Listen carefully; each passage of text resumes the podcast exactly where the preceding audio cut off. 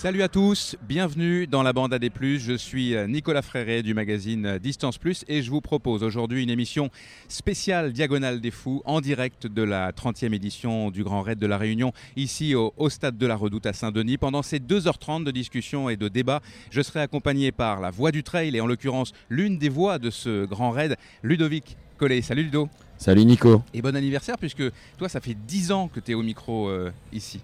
Eh bien merci. Et par un finisher de la Mascareignes, donc un homme heureux mais qui a les jambes détruites, Robin Schmitt, des genoux dans le gif. Salut Robin. Salut Nico et salut à tous. Tu nous partageras ton expérience toute fraîche durant, j'en suis sûr, toute l'émission. Nous aurons tous les trois le plaisir de recevoir 12 invités exceptionnels qui participeront aux 6 débats de la bande AD+. Aujourd'hui, à commencer par le nouveau vainqueur de la Diagonale des Fous, le Basque Beñat Marmissolle. Nous serons également avec celle qui a gagné la Diag l'an passé, Émilie Maroteaux, avec la deuxième de cette édition 2022, derrière l'intouchable Courtney Dauwalter. J'ai nommé Anne-Lise Rousset-Séguret. Et avec 2 anciens vainqueurs de la Diag qui ont encore performé cette année, Antoine Guillon et Julien Chorier. Le réunionnais David Hauss, double vainqueur du Trail du Bourbon, qui compte également une Mascareignes à son actif, sera aussi avec nous malgré son abandon ce week-end, lui qui était l'un des grands favoris, et ça, on l'apprécie.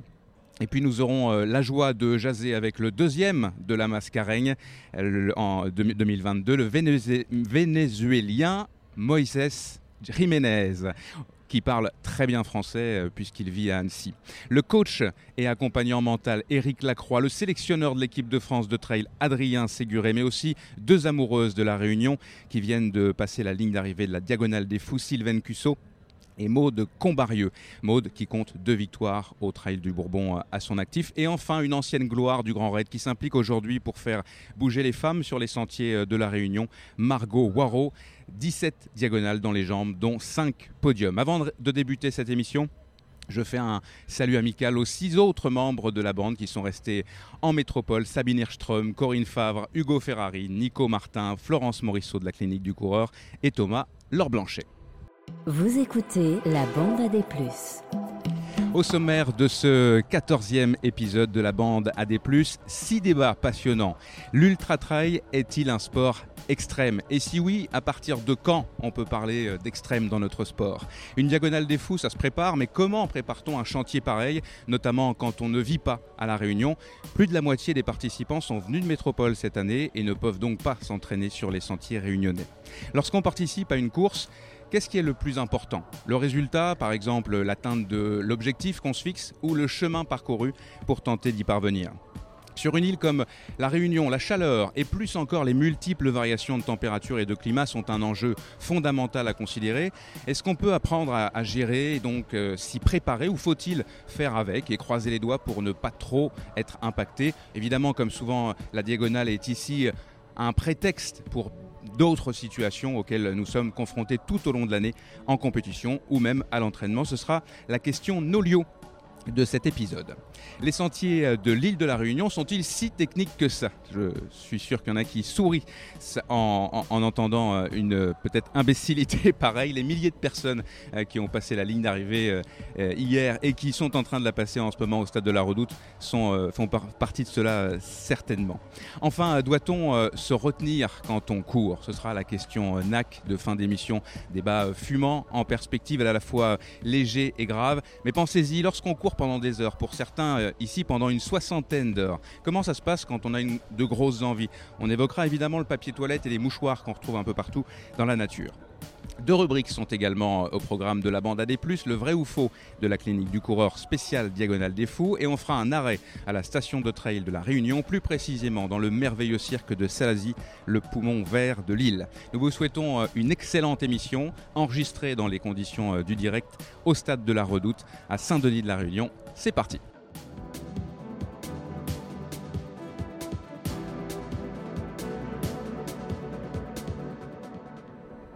Pour le premier de nos 6 débats, j'ai le plaisir d'accueillir le vainqueur de la Diagonale des Fous 2022, le Basque Beñat Marmissolle. Salut Beñat. Bonjour Nico, bonjour à toutes et à tous. et un autre champion, le décidément j'ai du mal avec vénézuélien Moisés Jiménez, deuxième de la Mascareignes en partant malade et affaibli. Salut Moisés. Salut, bonjour, merci, enchanté, heureux d'être ici. Bon, d'abord, racontez-nous, on va aller dans le débat dans quelques instants, mais racontez-nous un petit peu votre course, messieurs. Moisés, tu me permets de demander d'abord à Beñat comment ça s'est passé, comment ça va les jambes. On est cet après-midi, là, on est samedi après-midi, tu es arrivé hier soir. Mais il y a quand même quelques courbatures, hein, et après il y a surtout quelques ampoules sous les pieds qui font mal, donc c'est pour ça que je boite un petit peu. Mais bon, ça va, j'arrive à marcher, donc ça va, j'ai connu pire. Comment tu as vécu cette diagonale? Alors, j'ai eu la chance de la vie de l'intérieur de suivre les coureurs, vous en l'occurrence, durant à peu près tout le parcours. Ça a été une course absolument fabuleuse. On s'attendait à un temps, Ludo notamment, un temps beaucoup plus inférieur à d'habitude. Vous alliez passer la ligne d'arrivée plus tard. Finalement, le temps est exceptionnel. 23 heures... 23h15. 14. Ouais, soyons précis. Comment tu as vécu ça? Raconte-nous un petit peu en résumé ta course. Bon, disons encore, c'est un petit peu à chaud tout ce qui s'est passé. Donc, je n'ai pas fait réellement d'analyse personnelle. Ce que je peux vous dire, c'est que j'avais établi avec mon entraîneur un plan de course avec des temps de passage, où je me suis appliqué à suivre vraiment cette mise en place, hein. Et au fil des kilomètres, bon, mais évidemment, les jambes étaient bonnes, elles étaient même très très bonnes. J'ai commencé à avoir un peu d'avance sur les temps établis. Donc ces temps qu'on avait établis avaient été réalisés en fonction de mon chronomètre de l'année dernière, sachant que cette année... Tu avais terminé 3e l'an passé. Oui, exactement. Sachant que cette année, il y avait un peu plus de kilomètres et un peu plus de dénivelé. Donc on avait fait un mix un peu des deux, en sachant que l'année dernière, j'étais loin de l'optimisation, puisque j'en avais de l'optimisation de mon résultat, puisque j'étais arrivé ici sur cette course sans aucune préparation spécifique, parce que je ne devais pas la courir, ça s'est décidé au dernier moment. Donc il y avait des gros axes de travail à progresser. À progresser, tout à fait. Et ne serait-ce que sur les ravitaillements aussi, il fallait vraiment gratter un peu partout. Donc déjà, t'es pas resté longtemps à ravitaillement. Aujourd'hui, ce week-end, on a fait une course comme je vous l'ai dit juste avant, beaucoup plus aboutie, quoi. Voilà, en respectant un schéma bien précis qu'on avait mis en place. Et d'ailleurs, je lui tire un grand chapeau. Je dis un grand merci à. Tu peux le nommer, hein, ton entraîneur. À Dimitri. Voilà, c'est. Et, alors, et à toute mon assistance qui était là auprès de moi. Et alors j'en profite parce que dans ton assistance, il y avait l'assistance de la famille DAF, le fameux DAF qui aide les élites qui viennent de métropole notamment ou même de l'étranger à se ravitailler correctement alors qu'ils sont parfois juste tout seuls ici à La Réunion. Et tu as bénéficié de ça, toi et ton pote de course, ouais. Jean-Philippe Tchoumy, avec qui tu as fait quasiment toute la course jusqu'à le sommet un petit peu avant l'arrivée. Oui, tout à fait. Et vraiment merci à ces personnes, parce que bon, mais, ces personnes, elles ne trichent pas, quoi. Elles savent qu'on est là, qu'on est dans un besoin d'efficacité. D'efficacité, voilà, il faut être très réactif, il faut être rapide. Et elles sont, comme on dit, pro. Voilà, il y a pas de, ça traîne pas, c'est bien fait, c'est carré.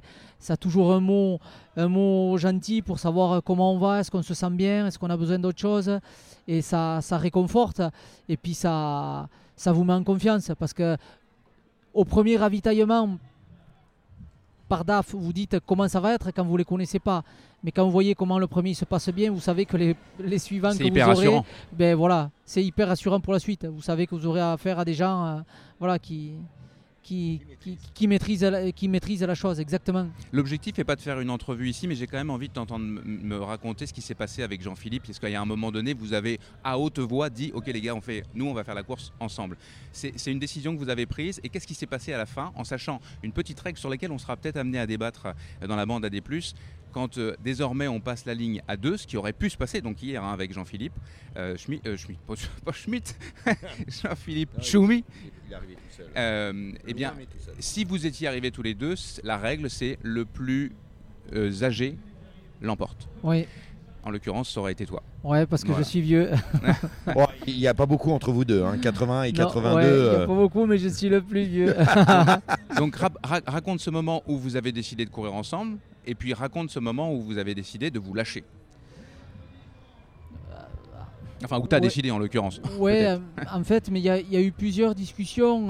Il y a eu plusieurs discussions entre nous. Donc, bon, les premières discussions ont été lancées par Jean-Philippe, voilà, qui m'a proposé certaines suggéré certaines choses. Bon, avec ce nouveau règlement qui était mis en vigueur, tout ça, bon, je sais pas si ça avait forcément un sens de finir main à la main pour dire bon, c'est moi le plus vieux qui gagne. On était encore très loin de l'arrivée. Moi, j'ai simplement dit une chose, il faut qu'on aille le plus loin possible ensemble pour assurer d'avoir les deux premières places, ce qui est déjà merveilleux sur une édition comme cette année.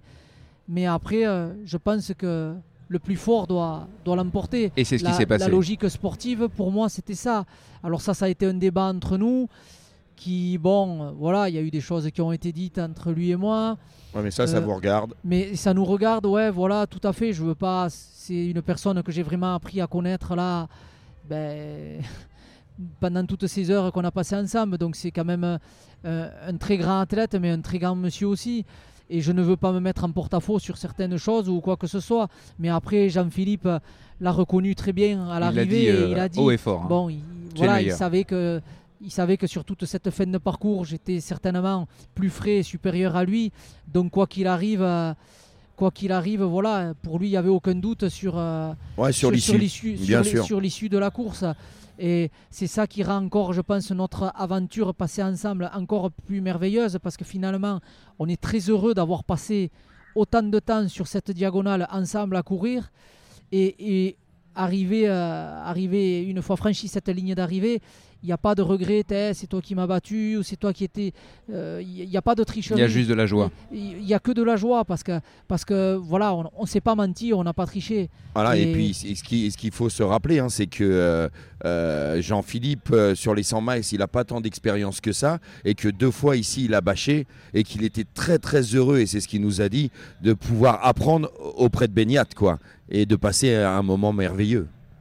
Mais ça me touche beaucoup, les mots qu'il a eus. Il a eu des mots très forts et voilà, c'est vraiment gentil de sa part. Il n'était pas obligé de le dire. Et là, il a dit à voix haute, comme on le dit.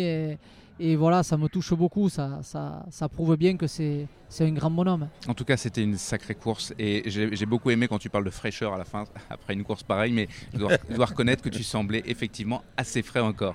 Je vais laisser la parole. Alors, on n'est vraiment pas parti sur notre débat encore. Mais Moisés, comment ça s'est passé ta course ? Robin, qui est avec nous et qui est un ami, disait la veille de la course, tu étais au lit. Hein, tu étais malade.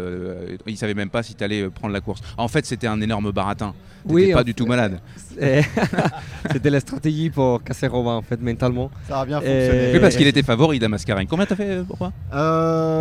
J'ai fait premier, en fait. Noël. Dans ta tête. Noël Giorgiano. Oui, c'est le nom artistique. Ouais. Non, mais en fait, on est arrivé, ça fait 6 jours à la île de La Réunion, et chaque jour, c'est une surprise. Les parcours, c'était une surprise aussi. Et on arrivait tout de suite faire Piton de Neige le même jour. Et après, on avait fait caravane, on commençait à découvrir la île, que c'est un endroit vraiment, vraiment incroyable. Et c'est vrai, j'étais malade les 2 ou 3 jours avant la course, donc je ne savais pas si je prenais le départ. Et c'est une espèce d'expériment. Donc j'étais allé au départ, en fait, pour voir. Et je n'ai jamais commencé en course, pas à 100%. Et oui, j'ai commencé, je me sentais bien. Mais après, j'ai joué beaucoup la stratégie. Et bah, c'est différent 72 km que 160 km. Donc 72, tu peux tenir, si tu passes à 100%, tu peux vraiment gérer. Et 160, à un moment donné, il faut vraiment être à 100% parce que sinon, tu n'as pas les fraîcheurs à la fin comme au Beñat. Ouais, c'est quasiment le double, donc c'est à moitié plutôt. Ouais. Ouais. Donc il était stratégique, il a fait ma course, il a testé un peu les sauts de Corio au début. Et après, je dirais la première montée, j'ai mis première à la première montée parce que c'était en single track, donc un chemin petit. Comme ça, je savais que personne pouvait doubler et aller à une vitesse que moi, je ne pouvais pas tenir. Et parce que on pourrait dire le Vénézuélien malin. Non, mais c'est un vrai diable, ce mec. Tous ses entraînements, c'est ça, c'est que des pièges, c'est que ça.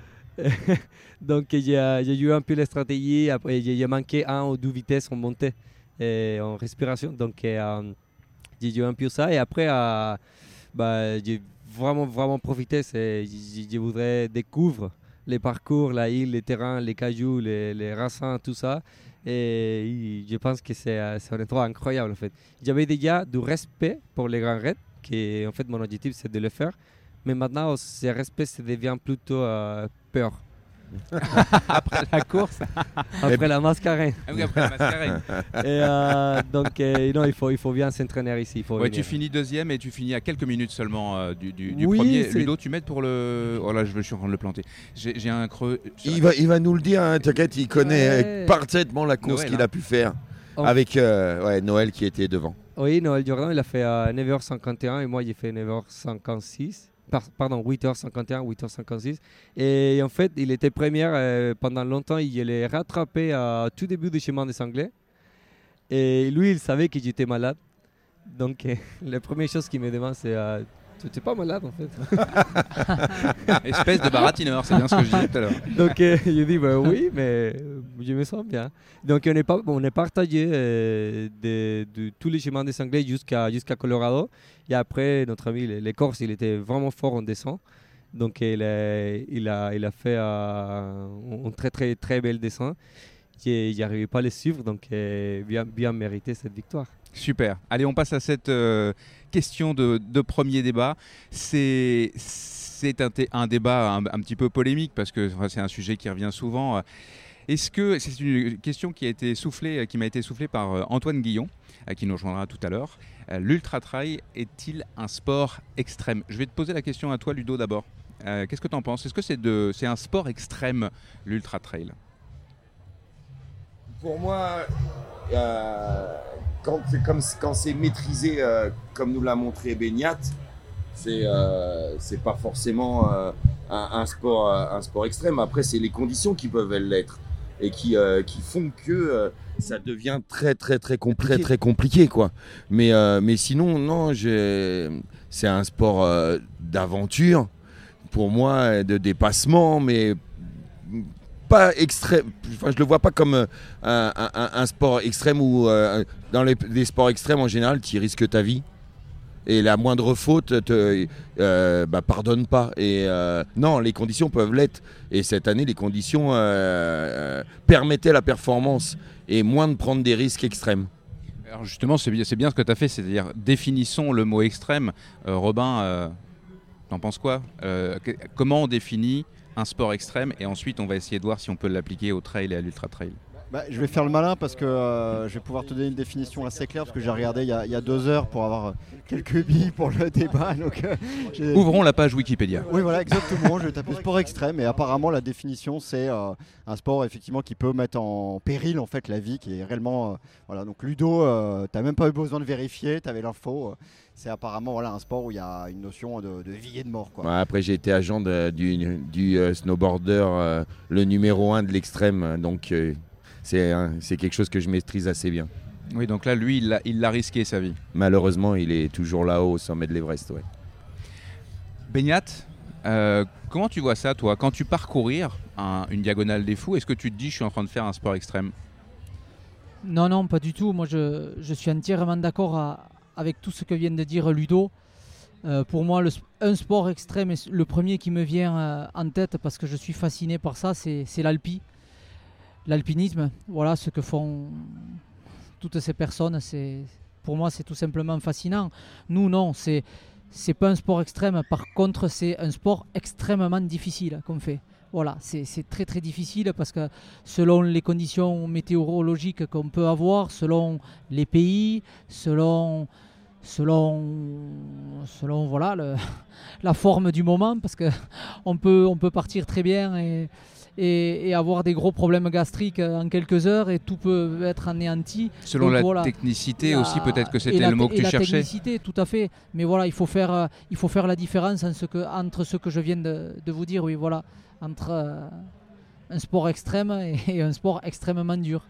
Voilà. Tu n'as jamais eu l'impression de te mettre en danger à aucun moment en tant que coureur ? Un petit peu, quand j'ai fait du skyrunning, parce qu'en skyrunning, on passait quand même sur des arêtes très très étroites avec des falaises de chaque côté. Mais tu sais, à l'inscription, on savait sur quoi on s'engageait, on avait une décharge à signer, donc on y va ou on n'y va pas, quoi. Donc à un moment donné, moi, ce qui peut me déranger des fois, c'est que quand tout se passe bien, il n'y a pas d'histoire, mais dès qu'il y a un problème, de suite on va essayer de taper, c'est la faute à qui ou la faute à machin. Et des fois les gens n'ont pas l'honnêteté de reconnaître que c'est eux-mêmes les responsables, quoi, de s'être mis dans une situation comme ça. Les organisateurs ne vont pas les chercher, les prendre par la main pour les mettre en danger. Mais moi, s'il m'arrive quelque chose, je ne vais jamais aller taper sur des organisateurs, hein, sauf si... À un moment donné, effectivement, ils mettent une rubalise et que derrière, il y a 300 mètres de vide, et alors qu'on nous faisait signe que la flèche allait tout droit, là, c'est de leur propre inconscience. Mais ça n'arrive jamais. Ça, c'est dans les films, ça. Donc, et encore, dans les films, même pas. Non, il faut... Voilà, aujourd'hui, je pense qu'on est tous responsables. On est des adultes. Il faut assumer aussi certaines choses et pas toujours renvoyer la balle ou la faute sur les autres. Moisés, est-ce que tu es un sportif de l'extrême ? Ça dépend de la perspective. Nous, on est avec les lunettes des gens qui pratiquent le sport, du trail qui est dedans. On connaît bien, on sait qu'il n'y a pas de risque. Et parce que tout c'est vraiment paramétrisé. En fait. On comprend. Et pour Beñat, en fait, il sait les temps de passage, qu'il faut quoi manger, en fait, combien boire et tout. Mais quelqu'un qui ne connaît rien, il voit ça de l'extérieur.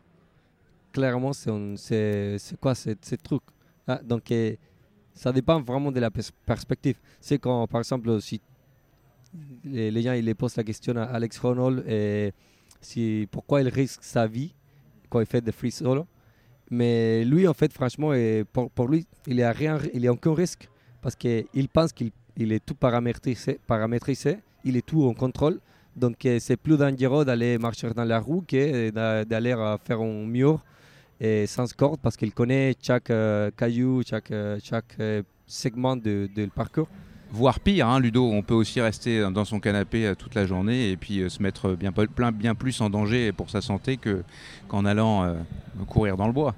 Ouais, mais c'est clair, mais j'aime bien toutes les définitions qui ont été dites. C'est vraiment ça, c'est le prisme. De quel endroit on voit les choses, et forcément, même après 20 ans de métier, qui me disent encore, enfin, tu vois, là, ils ont suivi parce que je leur avais dit, suivez ce 30e anniversaire, ça va être fou. Et pour eux, ils vous trouvent incroyablement dingue, quoi. Et ils se disent, mais comment ils peuvent réaliser ça ? Comment ils peuvent se mettre dans des états pareils ? Mais c'est maîtrisé. Et nous, peut-être parce que ça fait longtemps qu'on les reçoit sur les lignes et que là encore ce matin très tôt, j'ai un garçon qui a passé la ligne et qui a tilté comme un flipper. Ça ne m'a pas inquiété. Voilà, il a passé la ligne, pof, tout s'éteint et puis une minute après, tout se rallume. Ouais, c'est le manque de, enfin, c'est comme dans plein de sujets de société, c'est la méconnaissance en fait qui nous fait penser que on fait quelque chose d'exceptionnel quand on ne connaît pas. Tu allais prendre la parole. Oui, effectivement, Robin. Ça me fait penser. La première fois que je suis venu sur l'île, c'était grâce à un ami réunionnais, un camarade de promo. Et je suis venu ici en 2009 et on était monté à Sillaos parce qu'il avait une maison là-bas. Et son père m'avait dit, tu sais, ici, il y a une course qui passe, qui traverse l'île. Ils font 160 km. Et en fait, je découvrais ce sport. Et j'avais une méconnaissance totale de ce sport et de ce que c'était. Et j'ai posé des questions du genre mais ils dorment 8 heures pendant la course, des choses comme ça. Et en fait, c'est effectivement la méconnaissance de l'activité et du sport qui te fait halluciner. Et en réellement, comme disaient Beñat et Moïse, c'est à partir du moment où tu maîtrises finalement ton sujet, Un marin qui va faire le tour du monde avec du rhum peut-être. Ça c'est ce qui s'est passé hier soir certainement de ton côté. Oui c'est ça, c'est le petit lapsus révélateur. Tu parles, j'étais au lit à 21h. Et finalement pour lui c'est totalement maîtrisé, donc voilà, c'est toute une histoire de prisme en fait. Je termine les gars avec chacun une anecdote. Qu'est-ce que vous avez fait de plus dangereux pour rester un peu dans la thématique durant votre carrière de coureur? On commence avec Beñat. Qu'est-ce que tu as, ou peut-être quelque chose qui t'est arrivé et tu t'es rendu compte, oh boy, j'ai peut-être allé loin là. Est-ce que c'est déjà arrivé? Tu parlais tout à l'heure de skyrunning, j'avais oublié de mentionner que tu as été une star de la discipline avant de te lancer dans l'ultra trail. Oui, alors moi oui, ça m'est arrivé, mais là c'est de ma propre inconscience. Sur un entraînement, je suis parti faire une ascension d'un sommet chez moi, vraiment au très Pays-Basque, très donc. Ouais, enfin oui, c'est en Béarn là en l'occurrence, mais bon, c'est à côté, c'est pareil. Et vraiment sur une face très très exposée qui dépasse le cadre du trail. Donc je me suis engagé sur une face où je me suis trompé d'itinéraire et je me suis retrouvé bloqué sur une vire avec 300 mètres de vide en dessous de moi et je n'arrivais plus à remonter puisque sur cette vire-là, en fait, j'avais fait un petit saut de 2,20 m ou 2,50 m. Et comme je suis petit en taille, voilà, même avec les bras levés en sautant, je n'arrivais plus à rattraper la prise qui était au-dessus de moi. Et je me suis retrouvé bloqué. Et j'ai fortement paniqué. Et pour m'en sortir, je n'avais pas de solution parce que c'était en milieu d'après-midi, il n'y avait plus personne dans la montagne et c'était en plus, je me rappelle, un 31 octobre, donc c'était vraiment les premières neiges et comme ça. Il n'y avait qu'une issue, ça a été il fallait que je me jette, entre guillemets, sur le côté pour aller attraper une prise qui me permettait de me sortir de cette situation. Donc qu'est-ce que j'ai fait ? J'ai jeté mon sac derrière ces cailloux en ne sachant pas qu'est-ce qu'il y avait derrière. Et moi j'ai fait la même chose, mais moi je savais que mes mains pouvaient s'accrocher à ce caillou si je ne me ratais pas. Si je me ratais, par contre, c'était 300 mètres en bas. Bon, c'est ce que j'ai fait, ça m'a glacé le sang et je me suis dit, mais Beñat, mais t'es complètement inconscient. Qu'est-ce qui t'est arrivé? Comment t'as manqué de maîtrise de toi pour t'engager dans une chose comme ça? Si tu hésites, mais tu n'y vas pas, tu remontes, voilà, tu analyses, tu regardes autour de toi.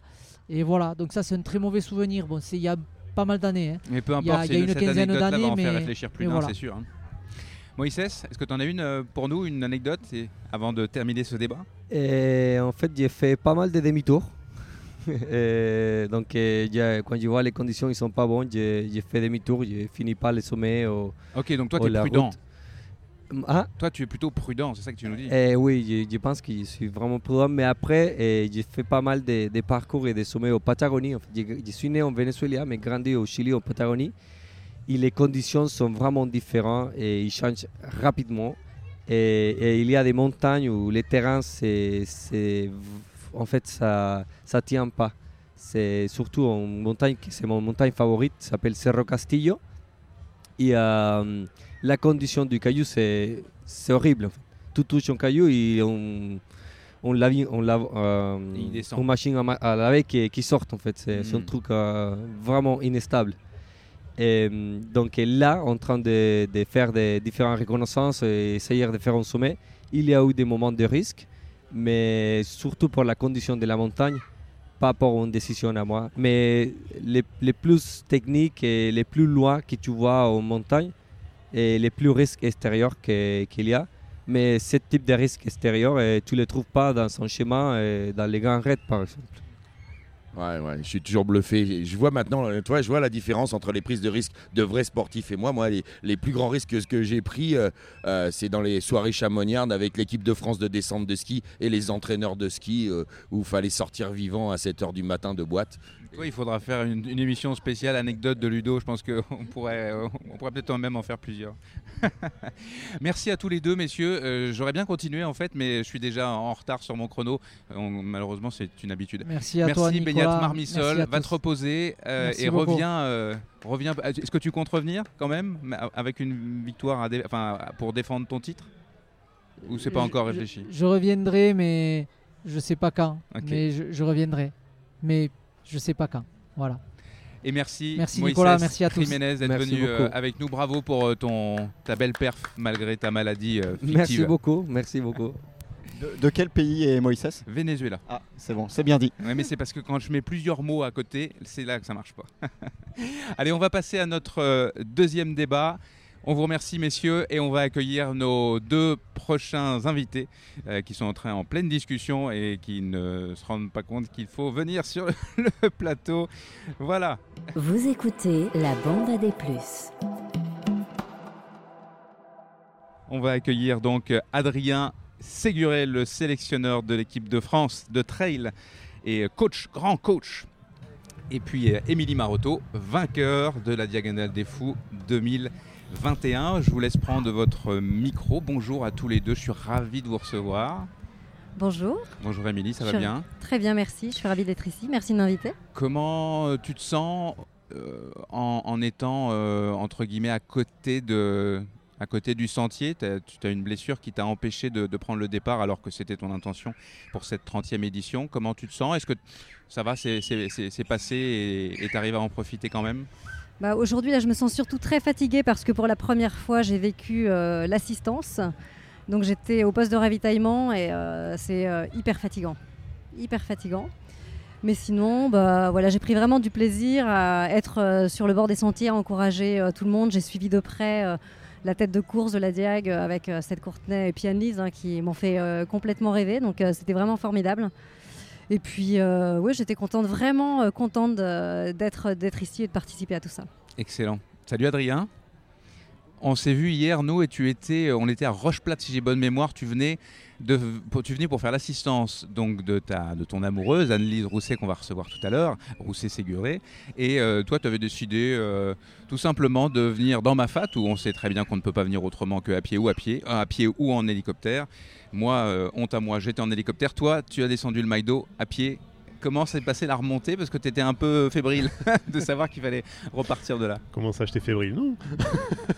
Non, ça s'est super bien passé. Non, c'était bien, ça faisait faire un peu de sport aussi pendant l'assistance, donc c'était chouette.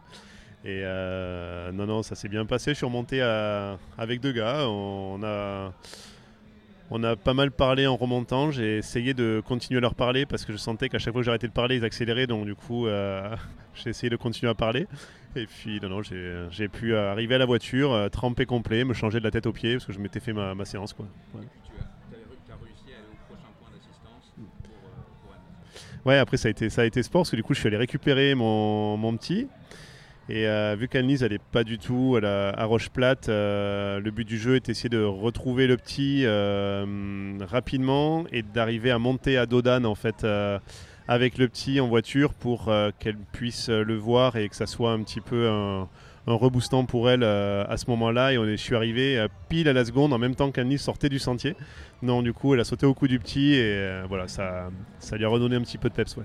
Elle était à ce moment-là plutôt dans... Bon, ça n'a pas été une course facile, mais elle a quand même terminé deuxième de cette Diagonale des Fous. Certes, loin de Courtney, mais Courtney, elle est à part de toute façon. On pourrait même presque dire qu'Anne-Lise a gagné finalement. Il y a eu deux courses hier. Non, Anne-Lise, elle n'a pas gagné. Courtney, elle a été stratosphérique. C'est une autre planète, quoi. Mais c'est notre planète actuellement, mais c'est du jamais vu non plus. Enfin, une fille à ce niveau-là, c'est énormissime. Et elle a été forte de bout en bout. Anne-Lise me demandait ce matin, elle me disait mais elle n'a jamais eu de coup de bambou, c'est pas possible. Enfin, elle était énorme, quoi. Et elle a juste eu un petit moment de doute quand elle est tombée.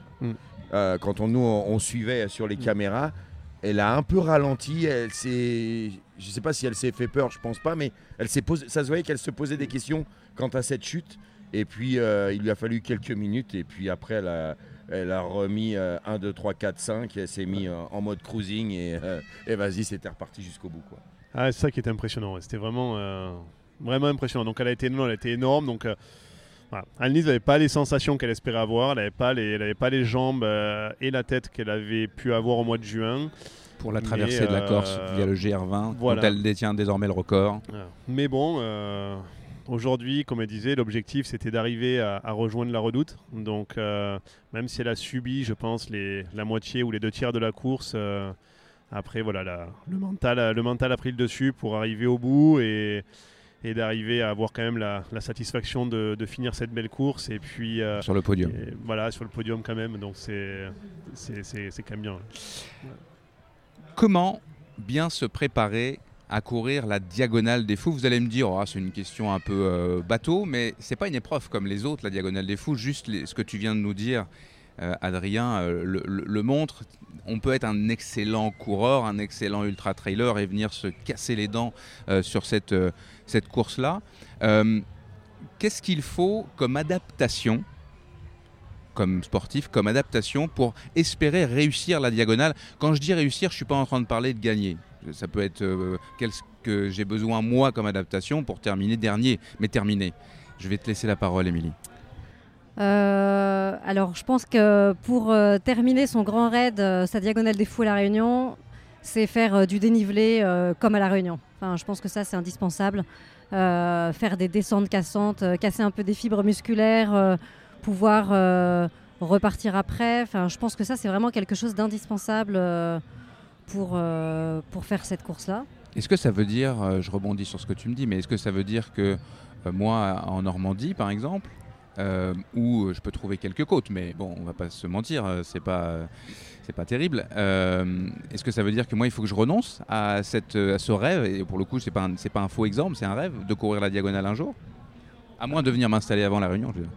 Écoute, je pense que c'est un rêve accessible à tout le monde. Hein. Tout le monde peut venir ici et s'entraîner de façon différente. J'imagine qu'on peut trouver, même en Normandie, des endroits pour s'entraîner qui correspondent à ce type de dénivelé. Enfin, je connais pas bien la Normandie, mais je pense que tout est possible. Il faut demander à l'entraîneur à côté de moi pour avoir les réponses à ça. Adrien, c'était la première adaptation. Il y en a certainement d'autres. Qu'est-ce que tu en penses? Qu'est-ce qu'on fait pour casser de la fibre en masse et bosser le dénivelé, notamment quand on n'est pas à la montagne?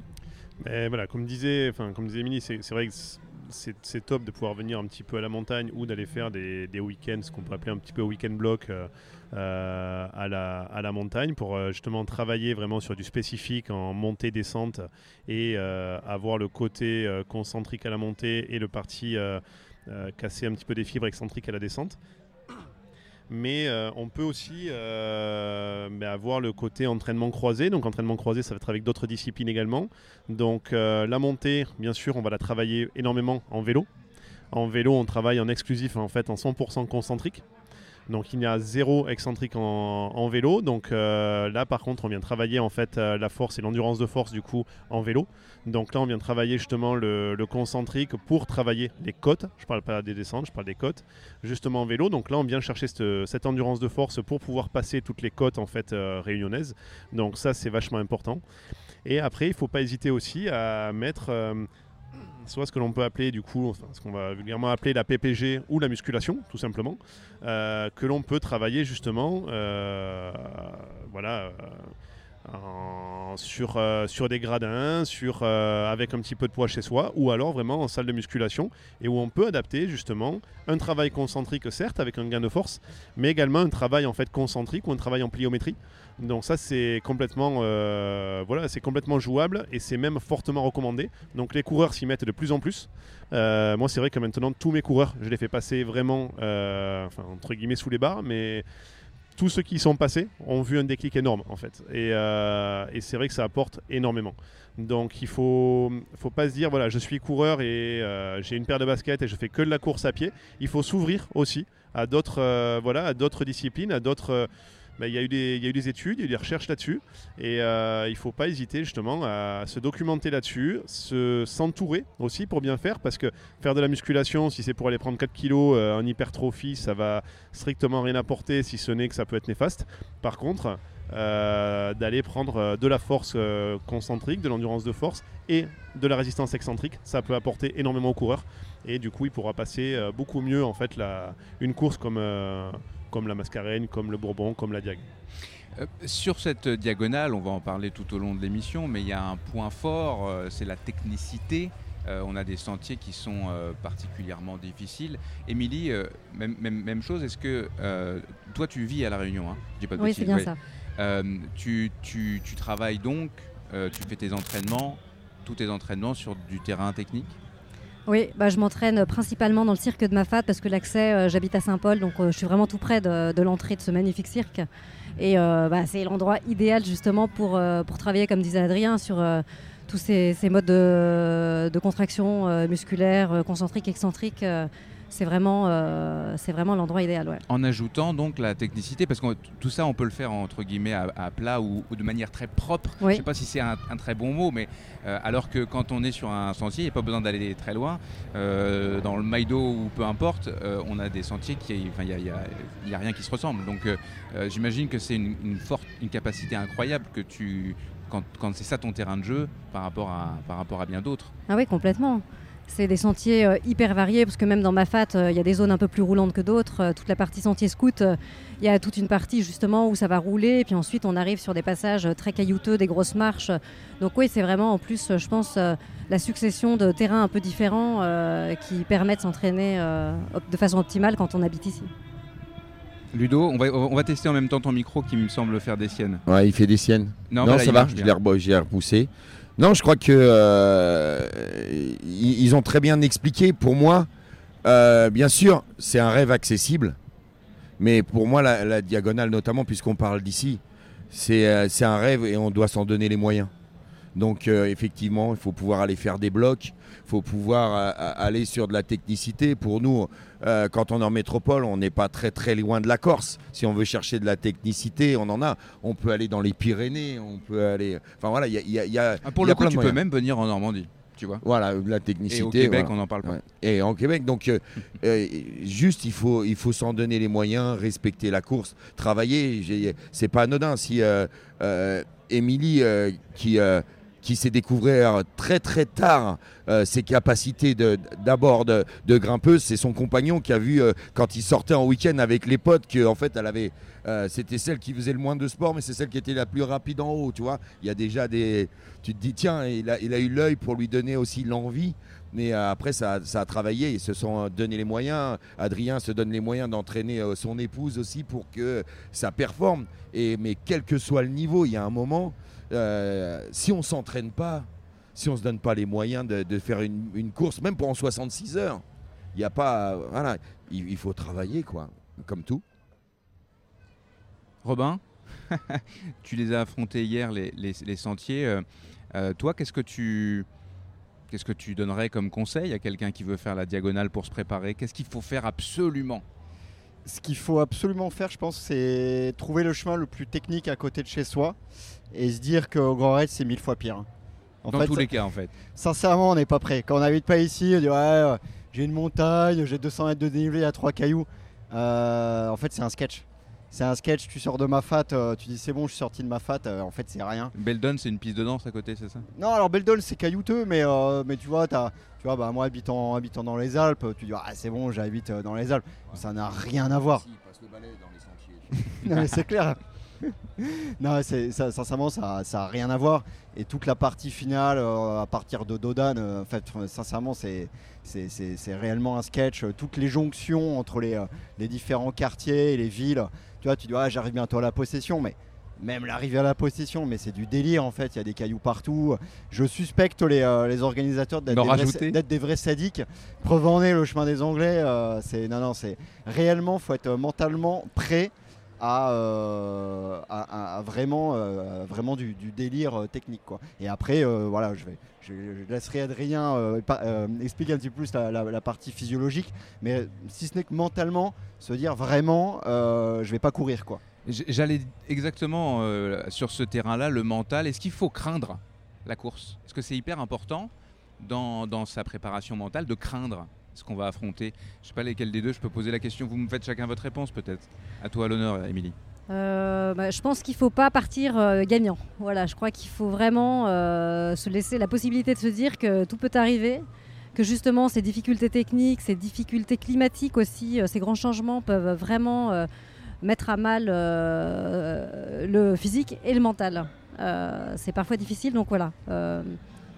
Oui, je pense qu'il faut un peu craindre au départ. L'année dernière, quand tu as gagné, les conditions, tout était là, ou est-ce que tu es passé par tous les états aussi ? Est-ce que tu... Ouais, je sais pas. J'ai beaucoup souffert de la chaleur dans Mafate parce que c'était vraiment, là, il a vraiment fait chaud l'année dernière et c'était le début de la grosse chaleur à La Réunion, donc je pense que le corps n'était pas à nouveau acclimaté à ça. On va en parler dans quelques instants, de la chaleur, ça tombe bien. Voilà. C'était moi plutôt vers Île-et-à-Bourse que ça a été très compliqué. J'étais contente de voir les amis qui étaient là pour me faire repartir et puis... dans la Roche-en-Crée, j'en ai profité pour me baigner complètement dans la rivière des Galets. J'ai soulevé mon sac et je me suis complètement immergée. Et je suis repartie et ça m'a vraiment fait du bien. Et à Roche-Plate, j'étais beaucoup mieux. Donc savoir aussi qu'on peut s'adapter en fonction de ce qu'on trouve, quoi. Ne pas hésiter peut-être à corriger la copie qu'on avait dans la tête. Ah ouais, complètement. Se préparer à l'imprévu. Adrien, la question, même question, je ne me rappelle plus exactement comment je l'ai définie, mais est-ce qu'il faut craindre, oui, mentalement, est-ce qu'il faut se préparer à avoir crainte, en sachant que la crainte est un sentiment un peu négatif et qu'on dit qu'il faut plutôt positiver de manière générale. Je pense qu'il faut un peu de crainte, certes, après il n'en faut pas trop non plus parce que ça peut donner un mauvais stress aussi et d'être trop bloqué. Moi je pense, j'essaye de faire partir les coureurs quand même avec une certaine confiance en eux. Où ils savent ce qu'ils vont devoir faire, ce qu'il va falloir mettre en place. Il faut qu'ils aient une confiance, mais par contre la confiance ne doit pas exclure l'humilité. Et ça c'est vachement important. Et quand on vient ici, on a beau se dire chez moi j'ai des montagnes, il faut savoir rester humble et prendre les difficultés les unes après les autres et tout le temps rester à sa place dans ces moments-là. Donc ça c'est vraiment important. Donc la crainte un petit peu, la confiance il en faut. Et parce que si on n'a pas de confiance, si à un moment donné on a trop de crainte et qu'on n'est pas bien, parce qu'il faut savoir quand même, on parle de la diagonale, sur du long, la forme n'est jamais linéaire. On a des moments forts, des moments faibles. Donc si dès le premier moment faible, on se dit c'est pas fait pour moi, je suis pas prêt, tout ça, il faut de la confiance là-dessus pour savoir aussi se faire confiance, savoir que ça va remonter après. Donc ça c'est très important.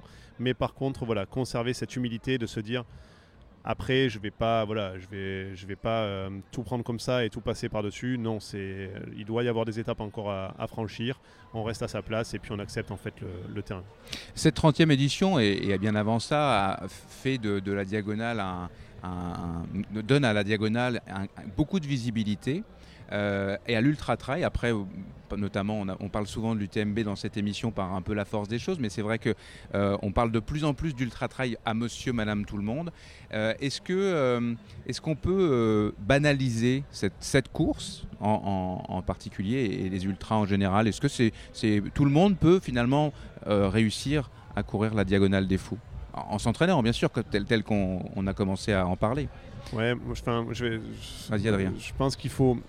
Il ne faut surtout pas banaliser ces courses-là. Il faut prendre le temps de se préparer. Et moi, je vois du bord, du bord des sentiers, je vois trop de gens qui se disent je me suis mis un défi là-dessus, je vais le faire, je me prépare un petit peu, je vais le faire. Parce que de toute façon, les derniers, ils marchent beaucoup, c'est ci, c'est là.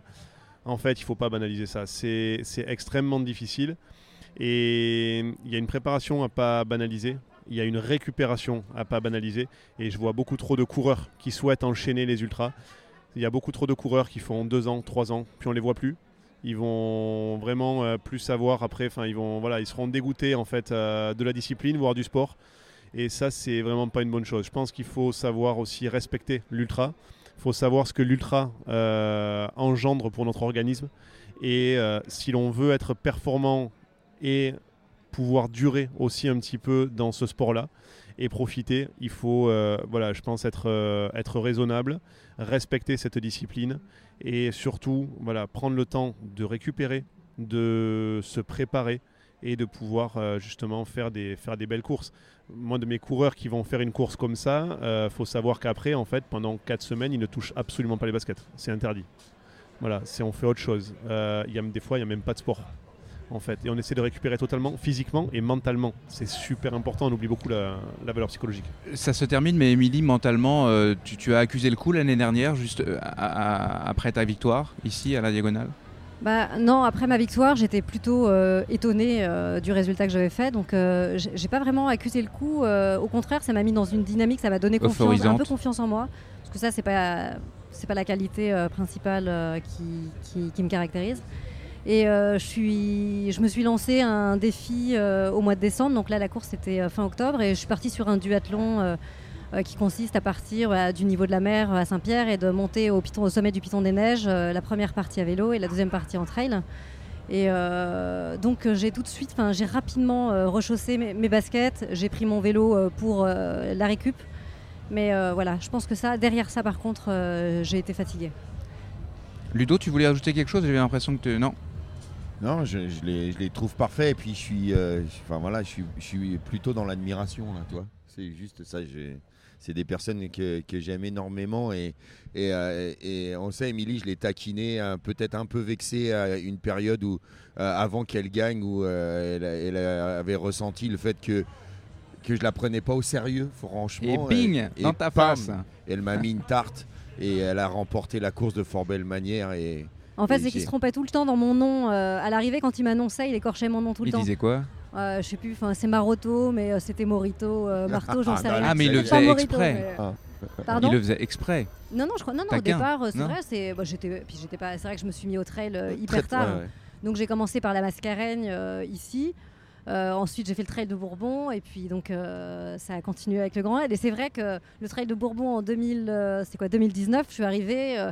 On m'a demandé si j'étais métropolitaine ou en vacances ici. Enfin voilà. Ouais, tu vois.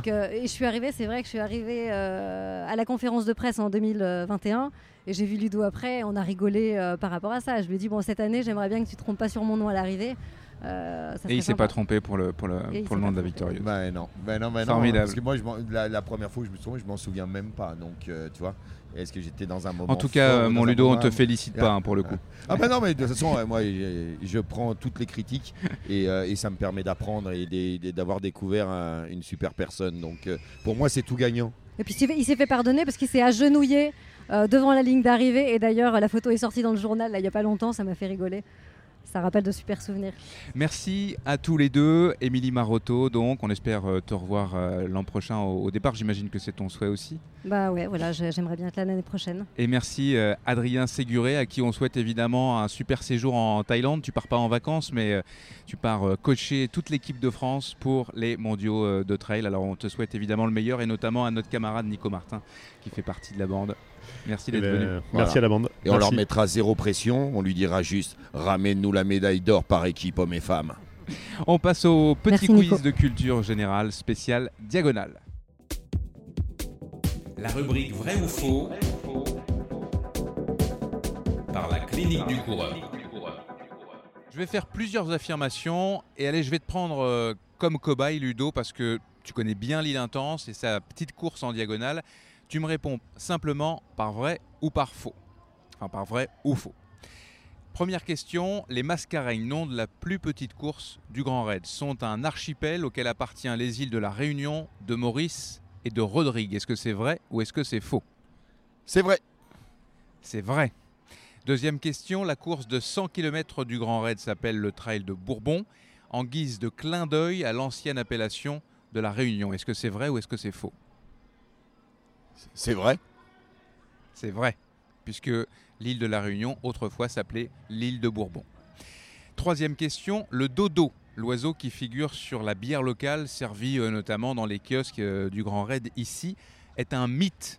Il n'a jamais existé. Est-ce que c'est vrai ou est-ce que c'est faux ? Non, c'est faux, il a existé. C'est faux. C'était une espèce endémique, non pas de l'île de la Réunion, mais de l'île Maurice. Mais en débarquant, les Européens l'ont chassé pour le manger. Et comme il n'était la proie d'aucune espèce, il n'a pas eu peur de l'homme. Et l'homme, lui, il l'a exterminé. C'était au XVIIe siècle, ceci dit, c'était il y a bien longtemps. Plus les rats qui importaient, qui mangeaient les œufs. Et donc, du coup, il n'a pas pu se reproduire assez rapidement. Quatrième question, le Piton des Neiges, le volcan qui est à l'origine de l'île de la Réunion, culmine à 3070 mètres d'altitude. C'est l'un des plus hauts volcans du monde. Est-ce que c'est vrai ou est-ce que c'est faux ? Moi je dirais faux. Eh bien c'est vrai, c'est le sommet de l'océan Indien.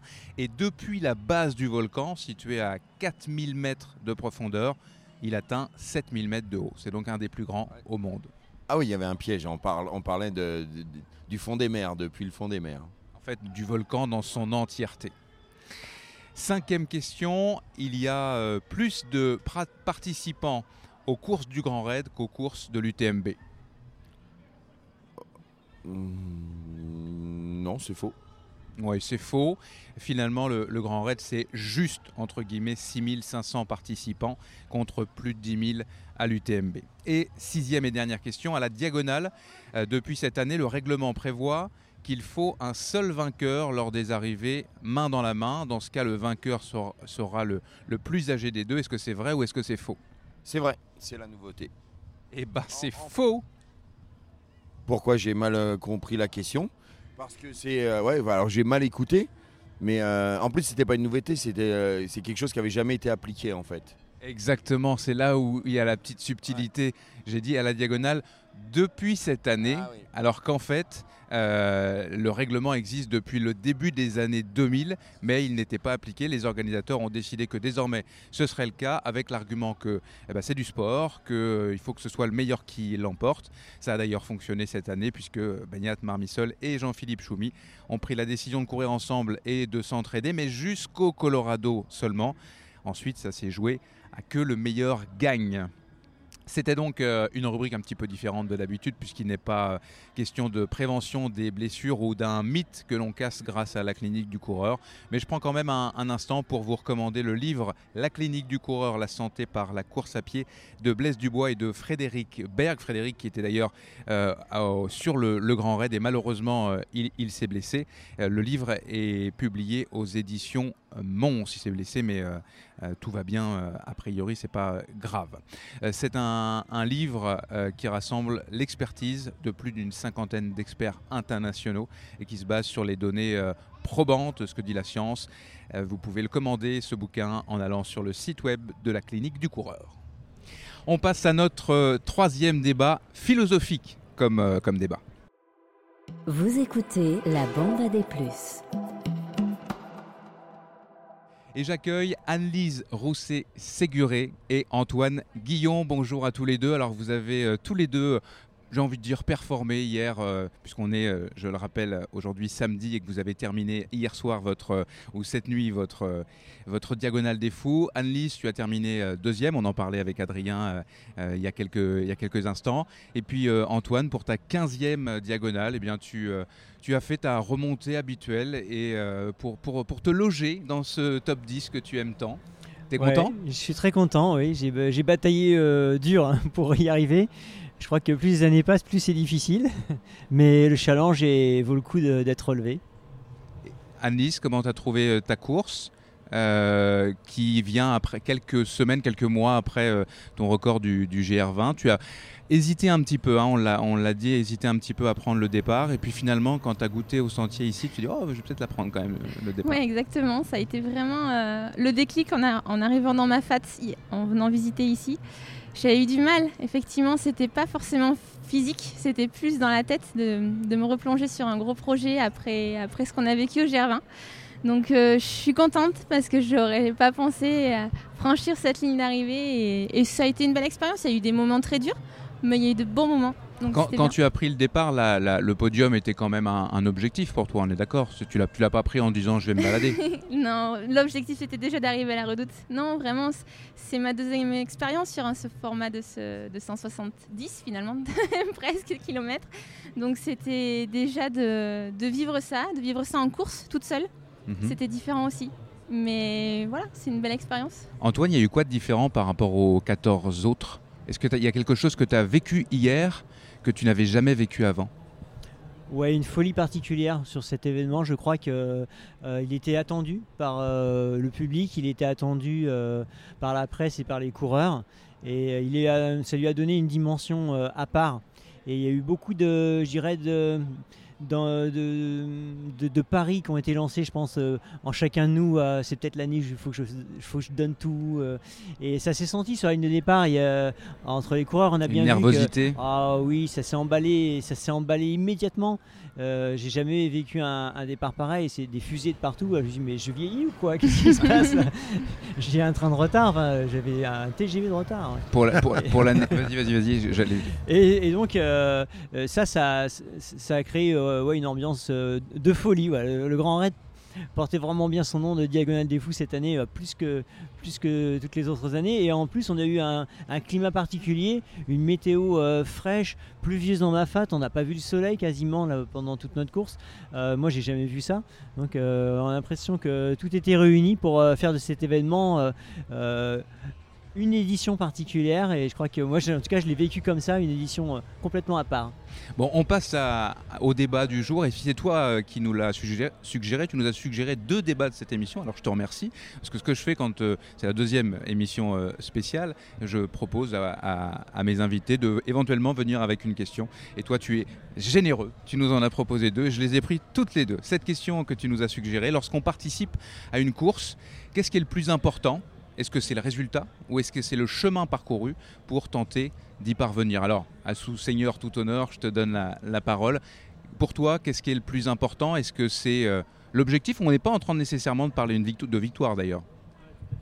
Oui, il faut pas penser à une victoire, mais simplement, est-ce que le plus important, c'est vraiment d'arriver au bout de l'objectif ou de profiter aussi de tous les instants qui ont été vécus pour simplement arriver ou tenter d'arriver au bout de l'objectif. Moi, personnellement, c'est le chemin qui m'intéresse. J'aime, bien entendu, concrétiser.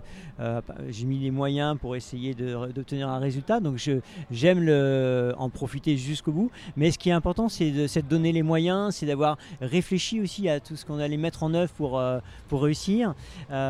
C'est cette notion-là qui m'intéresse. C'est dans la globalité. Donc, c'est pour ça que j'ai mis un peu en avant donc cette question. Et après, maintenant, on va pouvoir en parler. Je pense qu'il y a pas mal à dire sur ce sujet. On vient de commencer à le faire, j'ai l'impression. Ah oui, j'ai commencé un petit peu à le faire. Oui. Vous êtes tous les deux des pistes. Vous êtes tous les deux des staccanovistes. Est-ce que je me trompe ? Vous vous entraînez beaucoup, vous entraînez fort, vous entraînez bien. Anne-Lise, je pense pas dire de bêtises, mais tu as un petit garçon qui a un peu plus d'un an, Faustin, et jusqu'à son arrivée, tu as continué de t'entraîner. Alors évidemment, en étant bien encadré par ton coach de Marie.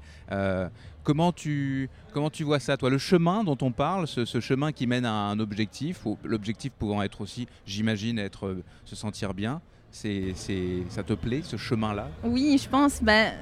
C'est vrai que la compétition, c'est un fait. Moi, déjà, je ne suis pas forcément très compétitrice, mais oui, c'est l'entraînement au quotidien, l'intensité qu'on y met, la volonté. C'est pas toujours simple, c'est pas toujours du plaisir absolu, mais il faut que ça reste du plaisir. Et oui, je pense que clairement, je suis assez d'accord avec toi, Antoine, c'est que c'est important ce chemin-là, il est plus important peut-être que l'objectif en soi. Est-ce qu'on y pense à ça quand on est dans une période un peu galère, tu sais, ces entraînements où on a l'impression qu'à chaque sortie, peut-être que pour moi là, mais quand on fait une sortie, puis ça va pas, puis la sortie suivante, ça va pas, ça correspond pas à des sensations qui sont agréables. Est-ce qu'on y pense quand même ? Est-ce qu'on accepte le côté c'est dur, mais on y va quand même, et puis au final, ce sera bien ? Oui, il faut l'accepter parce qu'il y a forcément des moments où c'est difficile.